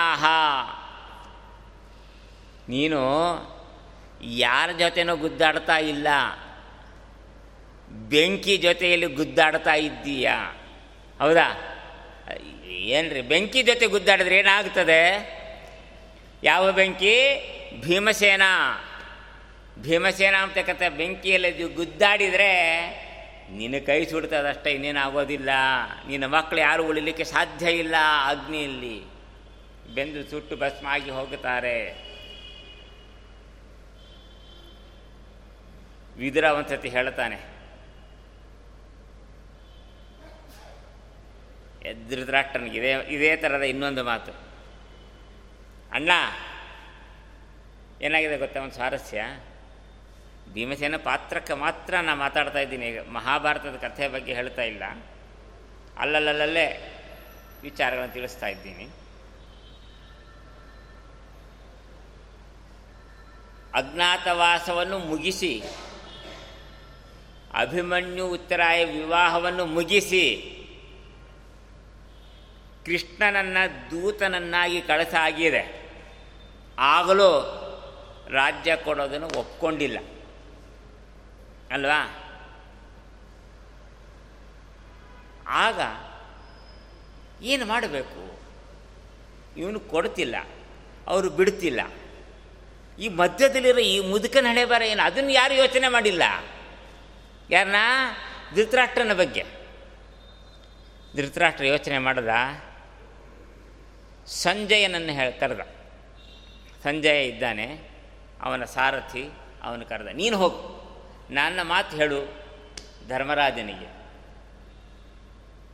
ಭಾಳ ಬಹಳ ವಿಚಾರವಾಗಿ ಮಾತಾಡ್ತಾನೆ. ಅಲ್ಲೂ ಕಲಿ ಪ್ರವೇಶನೂ ಇದೆ ಸಾತ್ವಿಕ ಅಂಶನೂ ಇದೆ ಆ ಮಾತಿನಲ್ಲಿ. ಏನು ಗೊತ್ತಾ? ಅವನು ಹೇಳಿದ್ದು ಧೃತರಾಷ್ಟ್ರ. ನೋಡಪ್ಪ ಧರ್ಮರಾಜ, ನೀನು ಪರಮ ಸಾತ್ವಿಕ. ದೊಡ್ಡವ್ರ ಮೇಲೆ ಭಕ್ತಿ ಇದೆ, ಗೌರವ ಇದೆ, ಅವ್ರು ಹೇಳಿದ ಮಾತು ಕೇಳ್ತೀಯ. ನನ್ನ ಮಗ ಮಹಾ ದುಷ್ಟ, ಯಾರ ಮಾತು ಕೇಳೋದಿಲ್ಲ. ಅರ್ಥ ಆಯ್ತಲ್ಲ? ಅವನಿಗೆ ಹೆಂಗಿದೆ ಪರಿಸ್ಥಿತಿ ಅಂತ. ಅಂದಮೇಲೆ, ಈಗ ಕೇಳದೇ ಇದ್ದವ್ರಿಗೆ ಹೇಳೋಕ್ಕಾಗೋದಿಲ್ಲ. ಕೇಳೋರಿಗೆ ಮಾತ್ರ ಹೇಳಬಹುದು. ನಿನಗೆ ಹೇಳ್ತೀನಿ ಕೇಳು, ಬರಬೇಡ, ವಾಪಸ್ ಹೊರಟೋಗು. ಅವ್ರಿಗೆ ಹೇಳೋದು ಕೊಡು ಅಂತ ಹೇಳಿದ್ರೆ ಕೊಡ್ತಿಲ್ಲ ಅವ. ಅಂತ ಅಂದ. ಸರಿ, ಅದಕ್ಕೆ ಅನೇಕ ಉತ್ತರಗಳನ್ನು ಧರ್ಮರಾಜನ ಎಲ್ಲ ಉತ್ತರ ಉತ್ತರ, ಅಪ್ಪನ ಮಾತಿಗೆ ಏನೇನು ಬೇಕು ಎಲ್ಲ ತಕ್ಕಂಥ ರಾಜನಾಗಿ ಏನು ಆಡಬೇಕು ಆ ಮಾತೆಲ್ಲ ಆಡದ. ಹೇಳಿಬಿಟ್ಟು ಒಂದು ಸ್ವಾರಸ್ಯ ಅಂದ. ಸಂಜಯನಿಗೆ, ನೋಡು, ನಾನು ರಾಜನಾಗಿ ಆಜ್ಞೆ ಮಾಡ್ತಾ ಇದ್ದೀನಿ ನಿನಗೆ. ಸಂಜಯ, ನಾನು ಇದೆಲ್ಲ ಹೇಳಿರೋ ವಿಚಾರವನ್ನು ನಮ್ಮಪ್ಪನಿಗೆ ಏಕಾಂತದಲ್ಲಿ ಹೇಳಬೇಡ. ಎಲ್ಲರ ಎದುರಿಗೆ ತುಂಬಿದ ಸಭೆಯಲ್ಲಿ ನಾಳೆ ಬೆಳಗ್ಗೆ ಹೇಳು, ರಾತ್ರಿ ಹೇಳಬೇಡ. ನೋಡ್ರಿ. ಇಷ್ಟು ಹೇಳ್ದ ಕಳಿಸ್ಬಿಟ್ಟ ಸಂಜೆ ಬಂದ, ಮುಸ್ಸಂಜೆ ಆಗಿತ್ತು. ಆ ರಾಜನ ಹತ್ರ ಹೋಗಿ ಹತ್ರಕ್ಕೆ ನಾನು ಎಲ್ಲ ಹೋಗಿ ಬಂದಿದ್ದೀನಿ, ಮಾತಾಡಿದ್ದೀನಿ, ಎಲ್ಲ ಆಗಿದೆ. ಏನು ಹೇಳ್ದ? ಈಗ ಹೇಳಬಾರ್ದಂತೆ, ನಾಳೆ ಬೆಳಗ್ಗೆ ಹೇಳಬೇಕಂತೆ, ನಾಳೆ ಬಂದು ಹೇಳ್ತೀನಿ ಅಂತ ಹೇಳ್ಬಿಟ್ಟು ಹೊರಟು ಹೋದ. ಈಗ ಬಂತು ನೋಡ್ರಿ. ಏನು ಹೇಳಿದ್ದಾನೆ ಧರ್ಮರಾಜ ಅಂತ? ಹೇಳಿದ್ದಾನೆ ಅಂತ ಅಷ್ಟೇ ಗೊತ್ತಾಯ್ತೆ ಹೊರತು. ಏನು ಹೇಳಿದ್ದಾನೆ ಅಂತ ಗೊತ್ತಾಗಿಲ್ಲ. ವಿಲಿ ವಿಲಿ ವಿಲಿ ಒದ್ದಾಡೋದ. ರಾತ್ರಿ ಇಡೀ ನಿದ್ದೆ ಬಂದಿಲ್ಲ. ಯಾರು ತಿಳ್ಕೊಳ್ಬೇಕ್ರಿ ಇದು ನೋಡ್ರಿ, ವಾಸ್ತವಿಕವಾಗಿ ಅವನ ಸ್ವರೂಪ ಚಿತ್ರಣ ಧೃತರಾಷ್ಟ್ರನ ಸ್ವರೂಪ ಚಿತ್ರಣ ಇಲ್ಲಿ ಮಾತ್ರ ನಮಗೆ ಗೊತ್ತಾಗ್ತದೆ. ಈ ಸಂದರ್ಭದಲ್ಲಿ ಅವತ್ತಿನ ರಾತ್ರಿ ಅವನು ಬಹಳ ಒದ್ದಾಡಿದ. ನನಗೆ ಈ ಸಂಕಟ ಯಾರು ತಿಳ್ಕೊಳ್ಳಿ ಶಕುನಿ, ಶಕುನಿಯನ್ನು ಕರೆದು ನನಗೆ ಹಿಂಗೆ ಸಂಕಟ ಆಗ್ತದೆ ಅಂದರೆ ಇನ್ನೂ ಜಾಸ್ತಿ ಮಾಡ್ತಾನವ, ಹಾಗೆ ಆಗಲಿ ಅಂತಾನವ. ದುರ್ಯೋಧನ, ಅಯ್ಯ, ನಿನ್ನ ಹಣೆ ಬರ, ನಿನಗೆ ನನಗೇನಾಗಬೇಕು ಅಂತ ಅವ ಎದ್ದು ಹೋಗ್ತಾನೆ. ಕರ್ಣ ಅಂತಲೂ ಮಾತಾಡಿಸೋದೇ ಇಲ್ಲ. ಯಾರಿದ್ದಾರೆ ನನ್ನ ಈಗ ಸಂಕಟ, ಬಹಳ ದುಃಖ ಆದಾಗ, ಬಹಳ ಸಂಕಟ ಆದಾಗ ಯಾರಾದರೂ ಒಬ್ಬರು ಬೇಕು ನಮಗೆ ಹತ್ತಿರ ಹೇಳ್ಕೊಳ್ಳಿಕ್ಕೆ ಅಲ್ವಾ? ಬಹಳ ಸಂತೋಷ ಆದರೆ ಹೇಳ್ಕೊಳ್ಳಿಕ್ಕೆ ಒಬ್ರು ಯಾರು ಬೇಕಾಗ್ತದೆ. ಬಹಳ ದುಃಖ ಆದರೆ ಹೇಳ್ಕೊಳ್ಳಿಕ್ಕೆ ಯಾರು ಯಾರಿದ್ದಾರೆ? ಸಂಕಟದಲ್ಲಿ ಕೊನೆಗೆ ವಿದುರನನ್ನು ಕರ ಅವನೊಬ್ಬನೇ ಸರಿ. ಆಗ ವಿದುರ ಧೃತರಾಷ್ಟ್ರನಿಗೆ ಹೇಳಿದ್ದೆ, ವಿದುರ ನೀತಿ ಅಂತ ಆಗಿದೆ ಜಗತ್ತಿನಲ್ಲಿ. ಅಲ್ಲಿ ಒಂದು ಮಾತು ಹೇಳ್ತಾನೆ ಅಣ್ಣ, ನಾ ಹೇಳ ನಿನಗೆ ಇವತ್ತು ಇಷ್ಟೊಂದು ಸಂಕಟ ಆಗ್ತಾ ಇದೆಯಲ್ಲ, ಆ ಸಂಕಟಕ್ಕೆ ಕ್ಷಣಾರ್ಧದಲ್ಲಿ ಪರಿಹಾರ ಹೇಳ್ತೀನಿ. ಹತ್ತು ನಿಮಿಷದೊಳಗೆ ನಿನಗೆ ಸಂಕಟ ಪರಿಹಾರ ಆಗಬೇಕಂತ ಔಷಧಿ ನಾ ಕೊಡ್ತೀನಿ. ಹೇಳ್ತೀನಿ ನಾನು ಹೇಳಿದ ಮಾತು ಕೇಳ್ತೀಯಾ? ಹೌದಾ ಮಾರಾಯ, ಒದ್ದಾಡ್ತಾ ಇದ್ದೀನಿ. ನಿದ್ದೆ ಬಂದಿಲ್ಲ, ತಿಂದು ಊಟ ಸೇರ್ತಿಲ್ಲ, ಇನ್ನೊಂದಿಲ್ಲ, ಮತ್ತೊಂದಿಲ್ಲ, ನಿದ್ದೆ ಬರ್ತಿಲ್ಲ, ಕೂತ್ಕೊಳ್ಳಿಕ್ಕಾಗ್ತಿಲ್ಲ, ನಿಲ್ಲಿಕ್ಕಾಗ್ತಿಲ್ಲ, ಏನೋ ಅದೊಂದು ವಿಚಿತ್ರ ಆಗೋಗಿದೆ ಸಂಕಟ ನನಗೆ. ಬೇಗ ಹೇಳು, ಕ್ಷಣ, ಬೇಗ ಪರಿಹಾರ ಆಗಬೇಕು? ನೋಡು, ನೀ ಮಾಡಿದ್ದೇನು ಗೊತ್ತಾ? ಒಂದು ಸರ್ಪದ ದ್ವೇಷವನ್ನು ಕಟ್ಕೊಂಡಿದ್ದೀಯ. ಸರ್ಪ, ಗೊತ್ತಲ್ಲ? ಒಂದು ಹಾವು. ಒಂದು ಹಾವಿನ ದ್ವೇಷ ಕಟ್ಕೊಂಡಿದ್ದೀಯಾ? ಹಾವಿನ ದ್ವೇಷ ಕಟ್ಕೊಂಡ್ರೆ ಅದು ಎಂದಿದ್ರೆ ಇವತ್ತೆಲ್ಲ ನಾಳೆ ಅದು ಬಂದು ನಮ್ಗೆ ಕಚ್ಚೋದೆ ಅದು. ಹೌದಾ? ಅದು ಇಡೀ ನಿನ್ನ ವಂಶನಾಶ ಆಗ್ತದೆ. ಗೊತ್ತಾಯ್ತಲ್ಲ?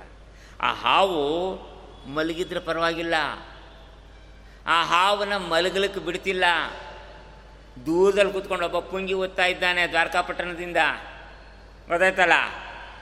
ಅಷ್ಟೇ ಯದುಪರ್ಯಾಮ್ ಯದುಪುರಿ ಅಂದರೆ ದ್ವಾರಕಾಪಟ್ಟಣದಲ್ಲಿ ಅವ ಪೂ ಅಂತ ಊದ್ತಾ ಇದ್ದಾನೆ. ಅದು ಮಲ್ಕೊಳ್ಳಿಕ್ಕೆ ಬಿಡ್ತಿಲ್ಲ, ಎದ್ ಬಸ್ ಅಂತ ಹೇಳ್ತಾ ಇದೆ. ಯಾವಾಗ ನಿನ್ನ ಕಚ್ಚುತ್ತದೋ ಗೊತ್ತಿಲ್ಲ. ಯಾವುದದು? ಭೀಮಸೇನ. ಗೊತ್ತಾಯ್ತಲ್ಲ? ಅಂದ್ಮೇಲೆ ಅಷ್ಟಿದೆ ಅವನ ಹೆದರಿಕೆ ನಿನಗಿದೆ. ಬಿಟ್ಟುಬಿಡು. ಅವನ ಹೆದರಿಕೆ ತಪ್ಪಿಸ್ಬೇಕು ಅಂದರೆ ಅವನು ಕೊಡಬೇಕಾದನ್ನು ಕೊಟ್ಬಿಡು ನಿನಗೆ. ಯಾವ ಇನ್ಯಾರ ಹೆದರಿಕೆನೂ ಇಲ್ಲ.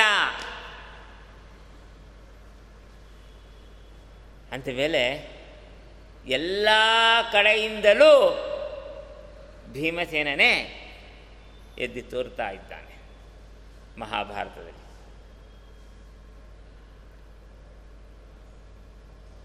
ಇನ್ನು ಅಕ್ರೂರ ಹಸ್ತಿನಾವತಿಗೆ ಬಂದಿದ್ದ ಧೃತರಾಷ್ಟ್ರಂಗೆ ಹೇಳ್ಬೇಕಾದ್ ಹೇಳ್ದ, ಇತ್ಯುಕ್ತ ಭೀಮ ಪಾರ್ಥಾಭ್ಯಂ ಯಯೋ ಪುರಿಂ. ಆನ ಆನಂತರಲ್ಲಿ ಅವರಿಬ್ಬರನ್ನ ಕರ್ಕೊಂಡು ಭೀಮನನ್ನು ಅರ್ಜುನನ್ನು ಕರ್ಕೊಂಡು ದ್ವಾರಕಾ ಪಟ್ಟಣಕ್ಕೆ ಬಂದುಬಿಟ್ಟ. ಯಾರು ಅಕ್ರೂರ? ದ್ವಾರಕಾ ಪಟ್ಟಣಕ್ಕೆ ಬಂದು ಸುಮ್ಮನೆ ಕೂತ್ಕೋಬೇಕು ಯಾಕೆ? ಹೌದಾ ಆಗ ಕೃಷ್ಣ ಇದು ಅರ್ಜುನ, ಭೀಮಸೇನ ಇಬ್ಬರು ಸೇರಿ ಕೃಷ್ಣನ ಹತ್ರ ಅನೇಕ ಪಾಠಗಳನ್ನು ಹೇಳಿಸ್ಕೊಳ್ತಾರೆ. ಅದು ಇತಿಹಾಸ ಮಹಾಭಾರತದಲ್ಲಿದೆ, ಭಾಗವತದಲ್ಲೂ ಇದೆ. ಎಲ್ಲ ಪಾಠಗಳು ಹೇಳಿಸ್ಕೊಂಡಿದ್ದಾಯಿತು. ಇನ್ನೊಂದು ವಿದ್ಯೆ ಕಲಿಬೇಕಾಗಿತ್ತು. ಲೋಕರೀತಿಯಿಂದ ಕಲಿಬೇಕಾದ ಅನೇಕ ವಿದ್ಯೆಗಳಿದ್ದಾವೆ. ಅದರಲ್ಲಿ ಒಂದು ವಿದ್ಯೆ. ಬೇರೆ ಎಲ್ಲ ಕೃಷ್ಣನಿಂದ ಕಲಿತಾಯಿತು ಗದಾ ವಿದ್ಯೆ. ಗದ. ಗದೆ ಹಿಡ್ಕೊಂಡು ಯುದ್ಧ ಆಡಬೇಕಲ್ಲ, ಆ ವಿದ್ಯೆಯನ್ನು, ಗದೆ ವಿದ್ಯೆಯನ್ನು ಕಲಿಬೇಕಾಗಿತ್ತು ಭೀಮಸೇನ. ಯಾರ ಹತ್ರ ಕಲಿಬೇಕು? ಕೃಷ್ಣಂಗೇನು ಬರ್ತಿರ್ಲಿಲ್ವಾ? ಕೃಷ್ಣನಿಗೆ ಬರ್ತಿದ್ದರೂ ಕೃಷ್ಣನಲ್ಲಿ ಕಲೀಲಿಲ್ಲ. ಗದಾ ವಿದ್ಯೆಯನ್ನು ಮಾತ್ರ. ಯಾರ ಹತ್ರ ಕಲಿತ? ಬಲರಾಮನಂದ್ರೆ ಕಲಿತ. ಗೊತ್ತಾಯ್ತಲ್ಲ? ಬಲರಾಮನಿಂದ ಭೀಮಸೇನ ಗದಾ ಯುದ್ಧವನ್ನು ಅಭ್ಯಾಸ ಮಾಡಿದ. ನಮ್ಮ ತಾರತಮ್ಯದಲ್ಲಿ ಮೂಲ ರೂಪದ ತಾರತಮ್ಯದಲ್ಲಿ ಮಾತಾಡೋದಾದರೆ ಭೀಮಸೇನ ವಾಯುದೇವರ ಅವತಾರ. ಬಲರಾಮ ಶೇಷದೇವರ ಅವತಾರ. ಹೌದಾ? ಶೇಷದೇವರಿಗೂ ವಾಯುದೇವರಿಗೂ ಏನು ಸಂಬಂಧ? ಜಗನ್ನಾಥದಾಸರು ಹೇಳಿದ್ರು, ಏನಂತ? ಕೃತ್ಯವಾಸನೆ ಹಿಂದೆ ನೀ ನಾಲ್ವತ್ತು ಕಲ್ಪ ಸಮೀರನಲ್ಲಿ ಶಿಷ್ಯತ್ವ ವಹಿಸಿ ಅಗಿಲಾಗಮಾರ್ಥಗಳು ಓದಿ ಜಲದಿಯೋಳು ಹತ್ತು ಕಲ್ಪದಿ ತಪವಗೈದು ಆದಿತ್ಯರೊಳಗೆ ಉತ್ತಮನೆನಿಸಿ ಪುರುಷೋತ್ತಮನ ಪರ್ಯಂಕ ಪದವೈದಿದೆಯೋ ಮಹಾದೇವ. ಮುಖ್ಯ ಪ್ರಾಣದೇವರ ಶಿಷ್ಯನಾಗಿ ಅನೇಕ ವರ್ಷ, ಅನೇಕ ಕಲ್ಪಗಟ್ಟಲೆ ಅಧ್ಯಯನ ಮಾಡಿ ಮತ್ತು ಪುನಃ ತಪಸ್ಸು ಮಾಡಿದ ಮೇಲೆ ಶೇಷಪಟ್ಟ ಸಿಕ್ಕಿರೋದು ಶೇಷನಿಗೆ. ಹೌದಾ? ರುದ್ರದೇವರಾಗಿದ್ದವನು ಶೇಷಪಟ್ಟಕ್ಕೆ ಬಂದಿದ್ದಾನೆ. ಯಾರು ಮುಖ್ಯ ಪ್ರಾಣದೇವರ ಅನುಗ್ರಹದಿಂದ, ಮುಖ್ಯ ಪ್ರಾಣದೇವರ ಶಿಷ್ಯನಾದ್ದರಿಂದ ಆ ಮೂಲದಲ್ಲಿ ಗುರು ಶಿಷ್ಯರು ಅವತಾರದಲ್ಲಿ ಯಾಕೆ ವ್ಯತ್ಯಾಸ ಆಯಿತು? ಹೌದಾ? ಇಲ್ಲೂ ಹಾಗೆ ಭೀಮಸೇನ ದೇವರು ಗುರು ಆಗಬೇಕಾಯ್ತು ತಾನೇ ಬಲರಾಮನಿಗೆ. ಬಲರಾಮನನ್ನೇ ಗುರು ಮಾಡಿಕೊಂಡು ಭೀಮಸೇನ ಶಿಷ್ಯ ಆದರು ಯಾಕೆ? ಅಲ್ಲಿಯೂ ಕೂಡ ಕೃಷ್ಣನ ಮೇಲೆ ಅಚಂಚಲವಾದ ಭಕ್ತಿ ಇದ್ದಿದ್ದರಿಂದ ಏನದು ಭಕ್ತಿ? ಗದಾಯುದ್ಧಕ್ಕೂ ಕೃಷ್ಣನ ಭಕ್ತಿಗೆ ಏನು ಸಂಬಂಧ ಅಂತಂದರೆ, ಆಗ ಗದಾಯುದ್ಧದಲ್ಲಿ ಒಂದು ವಿಶೇಷ ಇದೆ. ಏನಂತಂದರೆ, ಗದಾ ಹೇಳ್ಕೊಡ್ತಾರಲ್ಲ. ಗದಾ ವಿದ್ಯೆ ಹೇಳ್ಕೊಟ್ಟವರು ಏನು ಮಾಡ್ತಾರೆ ಅಂತಂದರೆ, ನೋಡು ಶತ್ರುಗಳು ಹಿಂಗೆ ಬಂದಾಗ ಅವ್ರಿಗೆ ಹಿಂಗೆ ಹೊಡಿಬೇಕು, ಅವ್ರು ಹಿಂಗೆ ತಪ್ಪಿಸ್ಕೊಳ್ತಾರೆ. ಆಗ ಅವ್ರನ್ನ ಬಿಡದೆ ನೀವು ಹೊಡಿಬೇಕು ಅಂತ ಇತ್ಯಾದಿಗಳೆಲ್ಲ ಹೇಳ್ತಾ ಇರ್ತಾರೆ. ಅದನ್ನು ಗುರುವಾದವನು ಎದುರು ನಿಂತು ಶಿಷ್ಯನ ಕೈಯಲ್ಲಿ ಯುದ್ಧ ಮಾಡಿಸ್ತಾ ಇರ್ತಾನೆ.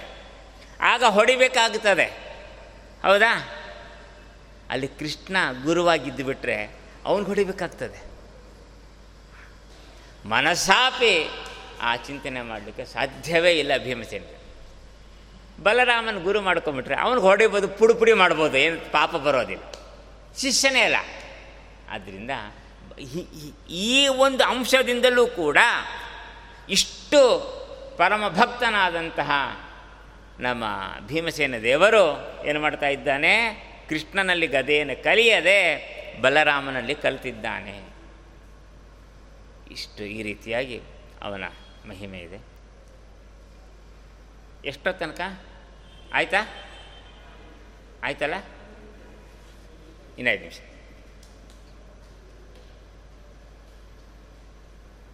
ಇನ್ನೊಂದು. ಉದ್ಯೋಗ ಪರ್ವದ ಚರಿತ್ರೆ. ಉದ್ಯೋಗ ಪರ್ವದಲ್ಲಿ ಒಂದು ವಿಚಾರ ಬರ್ತದೆ. ಸಂಧಾನದ ವಿಚಾರ. ಕೃಷ್ಣನನ್ನು ದೂತನನ್ನಾಗಿ, ರಾಜಕೀಯ ನಿಯಮ ಅದು. ಕೃಷ್ಣನನ್ನು ದೂತನನ್ನಾಗಿ ಕಳಿಸಬೇಕು ಅಂತ. ದೂತನಾಗಿ ಏನು ಮಾಡಬೇಕು? ಧರ್ಮರಾಜ ಅಂದ. ಯುದ್ಧ ಬೇಡ. ಯುದ್ಧ ಬೇಡ. ನಮಗೆ ಏನು ಅರ್ಧ ರಾಜ್ಯನೂ ಬೇಡ. ಗೊತ್ತಾಯ್ತಲ್ಲ? ಐದು ಗ್ರಾಮ ಸಾಕು. ಮತ್ತೆ ನಾವು ಐದು ಜನ ಇದ್ದೀವಿ. ನಮಗೆ ಐದು ಗ್ರಾಮವನ್ನು ಕೊಟ್ಬಿಡ್ಲಿ ನಾವು ಅಲ್ಲೇ ರಾಜ್ಯ ಬರಲ್ಲ ಐದು ಗ್ರಾಮ ಆಳ್ಕೊಂಡು ಇರ್ತೀವಿ. ನಾವು ಕ್ಷತ್ರಿಯರು ಹಾಗೆ ಬದುಕಲಿಕ್ಕೆ ಆಗೋದಿಲ್ಲ. ಏನಾದ್ರು ಒಂದು ಮಾಡಬೇಕು. ರಾಜ್ಯ ಕೊಡಲ್ಲ ಬೇಡ. ಇದು. ಆದ್ದರಿಂದ ಸಮಾಧಾನದಿಂದ ಅವನು ರಾಜ್ಯ ಕೊಡಲಿ ಸಾಕು. ಯುದ್ಧ ಗಿದ್ದ ಬೇಡ ಅಂತ ಧರ್ಮರಾಜ ಅಂತ ಅರ್ಜುನನು ಹಾಗೆ ಅಂತ ನಕುಲನು ಬೇಡ ಅಂತ ಸಹದೇವನು ಬೇಡ ಅಂತ. ಕೊನೆಯಲ್ಲಿ ಭೀಮನು ಕೇಳ್ತಾನೆ, ಏನು ಹೇಳ್ತಾನೆ ಯುದ್ಧ ಬೇಡ. ನೋಡ್ರಿ ಭೀಮಸೇನ ಕೃಷ್ಣನ ಮುಂದೆ ಹೇಳ್ತಾ ಇದ್ದೇನೆ, ಯುದ್ಧ ಬೇಡ, ಹಾಗೆ ಸಮಾಧಾನದಿಂದಲೇ ಏನು ಕೊಡ್ತಾನೋ ಅದು ಉಪಯೋಗಿಸ್ಕೊ, ಸಾಕು. ಇಷ್ಟು ಅಷ್ಟೊಂದು ತಿರ್ಲು ಆಗ ಕೃಷ್ಣ ನಕ್ಕು ಬಿಟ್ಟ. ಆದರೆ ಈ ಸಂದರ್ಭದಲ್ಲಿ ಒಂದು ಸಂದರ್ಭದಲ್ಲಿ ದ್ರೌಪದಿ ಬೈತಾಳೆ ಎಲ್ಲರೂ ಐದು ಜನರನ್ನ. ಹಿಂಗಿದ್ದೀರಿ, ಹಂಗಿದ್ದೀರಿ? ನೀವು ಯಾರು ಯುದ್ಧ ಆಡಲೇಬೇಡಿ, ಹೋಗ್ರಿ, ಬೇಕಾಗಿಲ್ಲ. ನಾನು ರಣರಂಗಕ್ಕೆ ಹೋಗ್ತೀನಿ ಇಬ್ಬರು ಮಕ್ಕಳನ್ನು ಕರ್ಕೊಂಡು. ಯಾರ್ಯಾರನ್ನ ಒಂದು ಅಭಿಮನ್ಯು, ಒಂದು ಘಟೋತ್ಕಚ ಅಲ್ಲ ಘಟೋತ್ಕಚ ಇದ್ದಾನೆ, ಅಭಿಮ ಇಬ್ಬರನ್ನ ಕರ್ಕೊಂಡು ಇದ್ದ ಹೋಗಿ ದುರ್ಯೋಧನ ನಾಶ ಮಾಡಿ ಧರ್ಮರಾಜಂಗೆ ನಾನು ಪಟ್ಟಾಭಿಷೇಕ ಮಾಡ್ತೀನಿ ಅಂತ ಹೊರಟುಬಿಟ್ಟಿದ್ದು. ಭೀಮಚಂದ್ರ ತಡೆದಿದ್ದಾಗ ಪ್ರಶ್ನೆ ಬೇರೆ. ಆ ಒಂದು ಸಂದರ್ಭದಲ್ಲಿ ಕೃಷ್ಣ ಅಂದ, ಬೇರೆಯವರೆಲ್ಲ ಯುದ್ಧ ಬೇಡ ಅಂದರೆ ಸಮಸ್ಯೆ ಇಲ್ಲ. ಆದರೆ ಭೀಮಸೇನ ಆ ಯುದ್ಧಕ್ಕೆ ಸಂ ಯುದ್ಧಕ್ಕೆ ತಕ್ಕಂತೆ ಎರಡು ಪ್ರತಿಜ್ಞೆ ಮಾಡಿದ್ದಾನೆ, ಅಲ್ವಾ? ಯಾವುದು? ಒಂದು ದುಶ್ಯಾಸನನ ಎದೆ ಬಗ್ದು ರಕ್ತ ಕುಡಿತೀನಿ ಅಂತ, ಒಂದು ದುರ್ಯೋಧನನ ತೊಡೆ ಮುರಿತೀನಿ ಅಂತ ಒಂದು. ಅಲ್ವಾ? ಇದ್ದೇ ಬೇಡ ಅಂದ್ರೆ ಏನು ಗತಿ ಹಾಗಾದರೆ? ಇದೇ ಬಗ್ಗೆ ಇದೆ ಯಾವಾಗ ದುರ್ಯೋಧನ ತೊಡ ಮುರಿಯೋದು ಹೆಂಗೆ? ಯಾಕಪ್ಪ, ಭೀಮಸೇನ ಶಂಡ ಆಗ್ಬಿಟ್ಟಿಯ ಏನು ನಿಂದು? ಯಾಕೆ ಯುದ್ಧ ಬೇಡ ಅಂತಿದ್ದೆ? ಅವತ್ತೇನು ಹಾ ಹೂ ಅಂತೆಲ್ಲ ಹಾರಾಡಿದ್ದಿ? ಇವತ್ತು ಯಾಕತ್ತ? ಏನಾಯ್ತ ನಿನಗೆ ಅಂತ ಹಾಸ್ಯ ಮಾಡ್ತಾನೆ. ಯಾರು? ಕೃಷ್ಣ ಭೀಮಸೇನನ್ನ.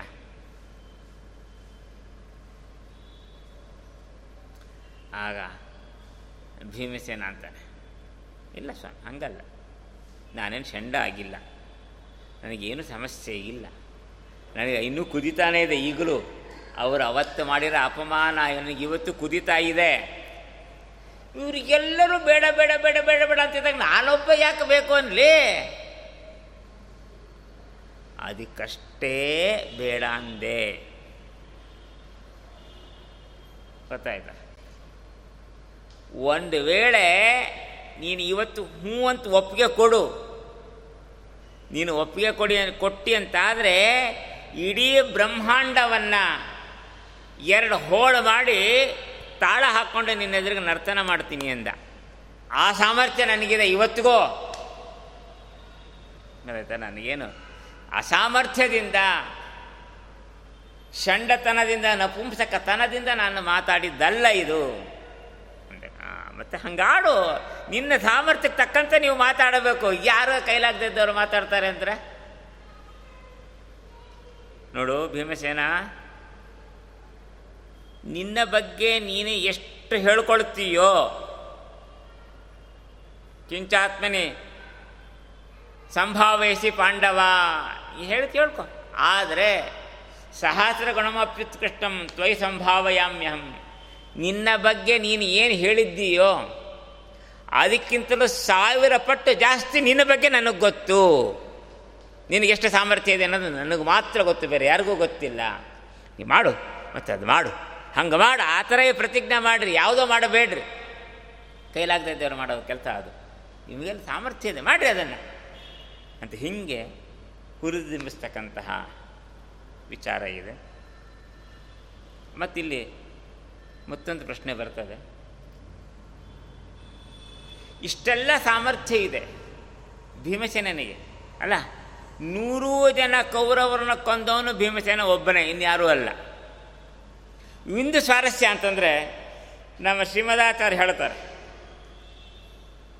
ರಣರಂಗದಲ್ಲಿ, ಅದರಲ್ಲೂ ದುರ್ಯೋಧನನ ಪಕ್ಷದಲ್ಲಿ ಹರಿದ್ವೇಷಿಗಳಿದ್ದಂತೆ ಹರಿಭಕ್ತರೂ ಇದ್ದಾರಲ್ಲಿ, ಅಲ್ವಾ?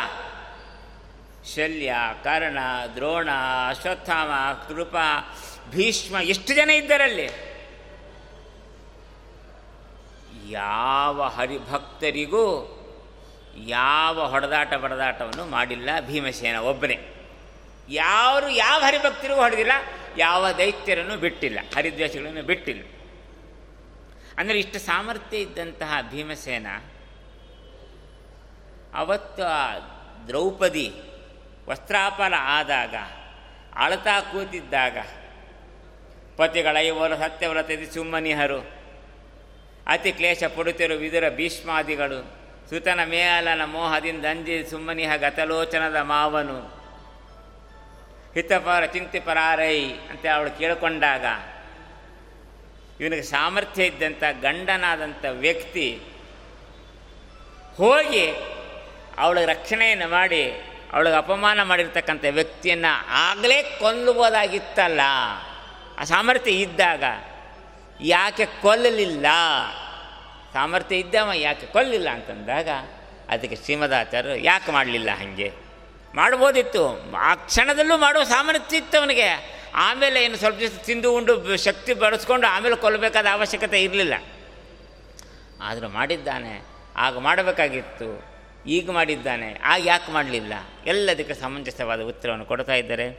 ಇನ್ನೂ ಅನೇಕ ರೀತಿಯಾದಂತಹ ವಿಚಾರಗಳು ಭೀಮಸೇನನ ಬಗ್ಗೆ ಈಗಿನ ವಾದಗಳಲ್ಲಿ ಅಯೋ, ಅಜ್ಞಾನಿಗಳು, ಅಯೋಗ್ಯರು ಏನೇನೋ ಹರಟೆ ಹೊಡಿತಾ ಇದ್ದಾರೆ. ಅದಕ್ಕೆಲ್ಲ ಶ್ರೀಮದಾಚಾರ್ಯ ಏನೇನು ಸಮಂಜಸ ಉತ್ತರ ಕೊಟ್ಟರು ಅನ್ನೋದನ್ನು ನಾಳೆ ವಿಸ್ತಾರ ಮಾಡ್ತೇವೆ ಶ್ರೀ ಕೃಷ್ಣಾರ್ಪಣಮಸ್ತು ಹರೆಯೇ ನಮಃ.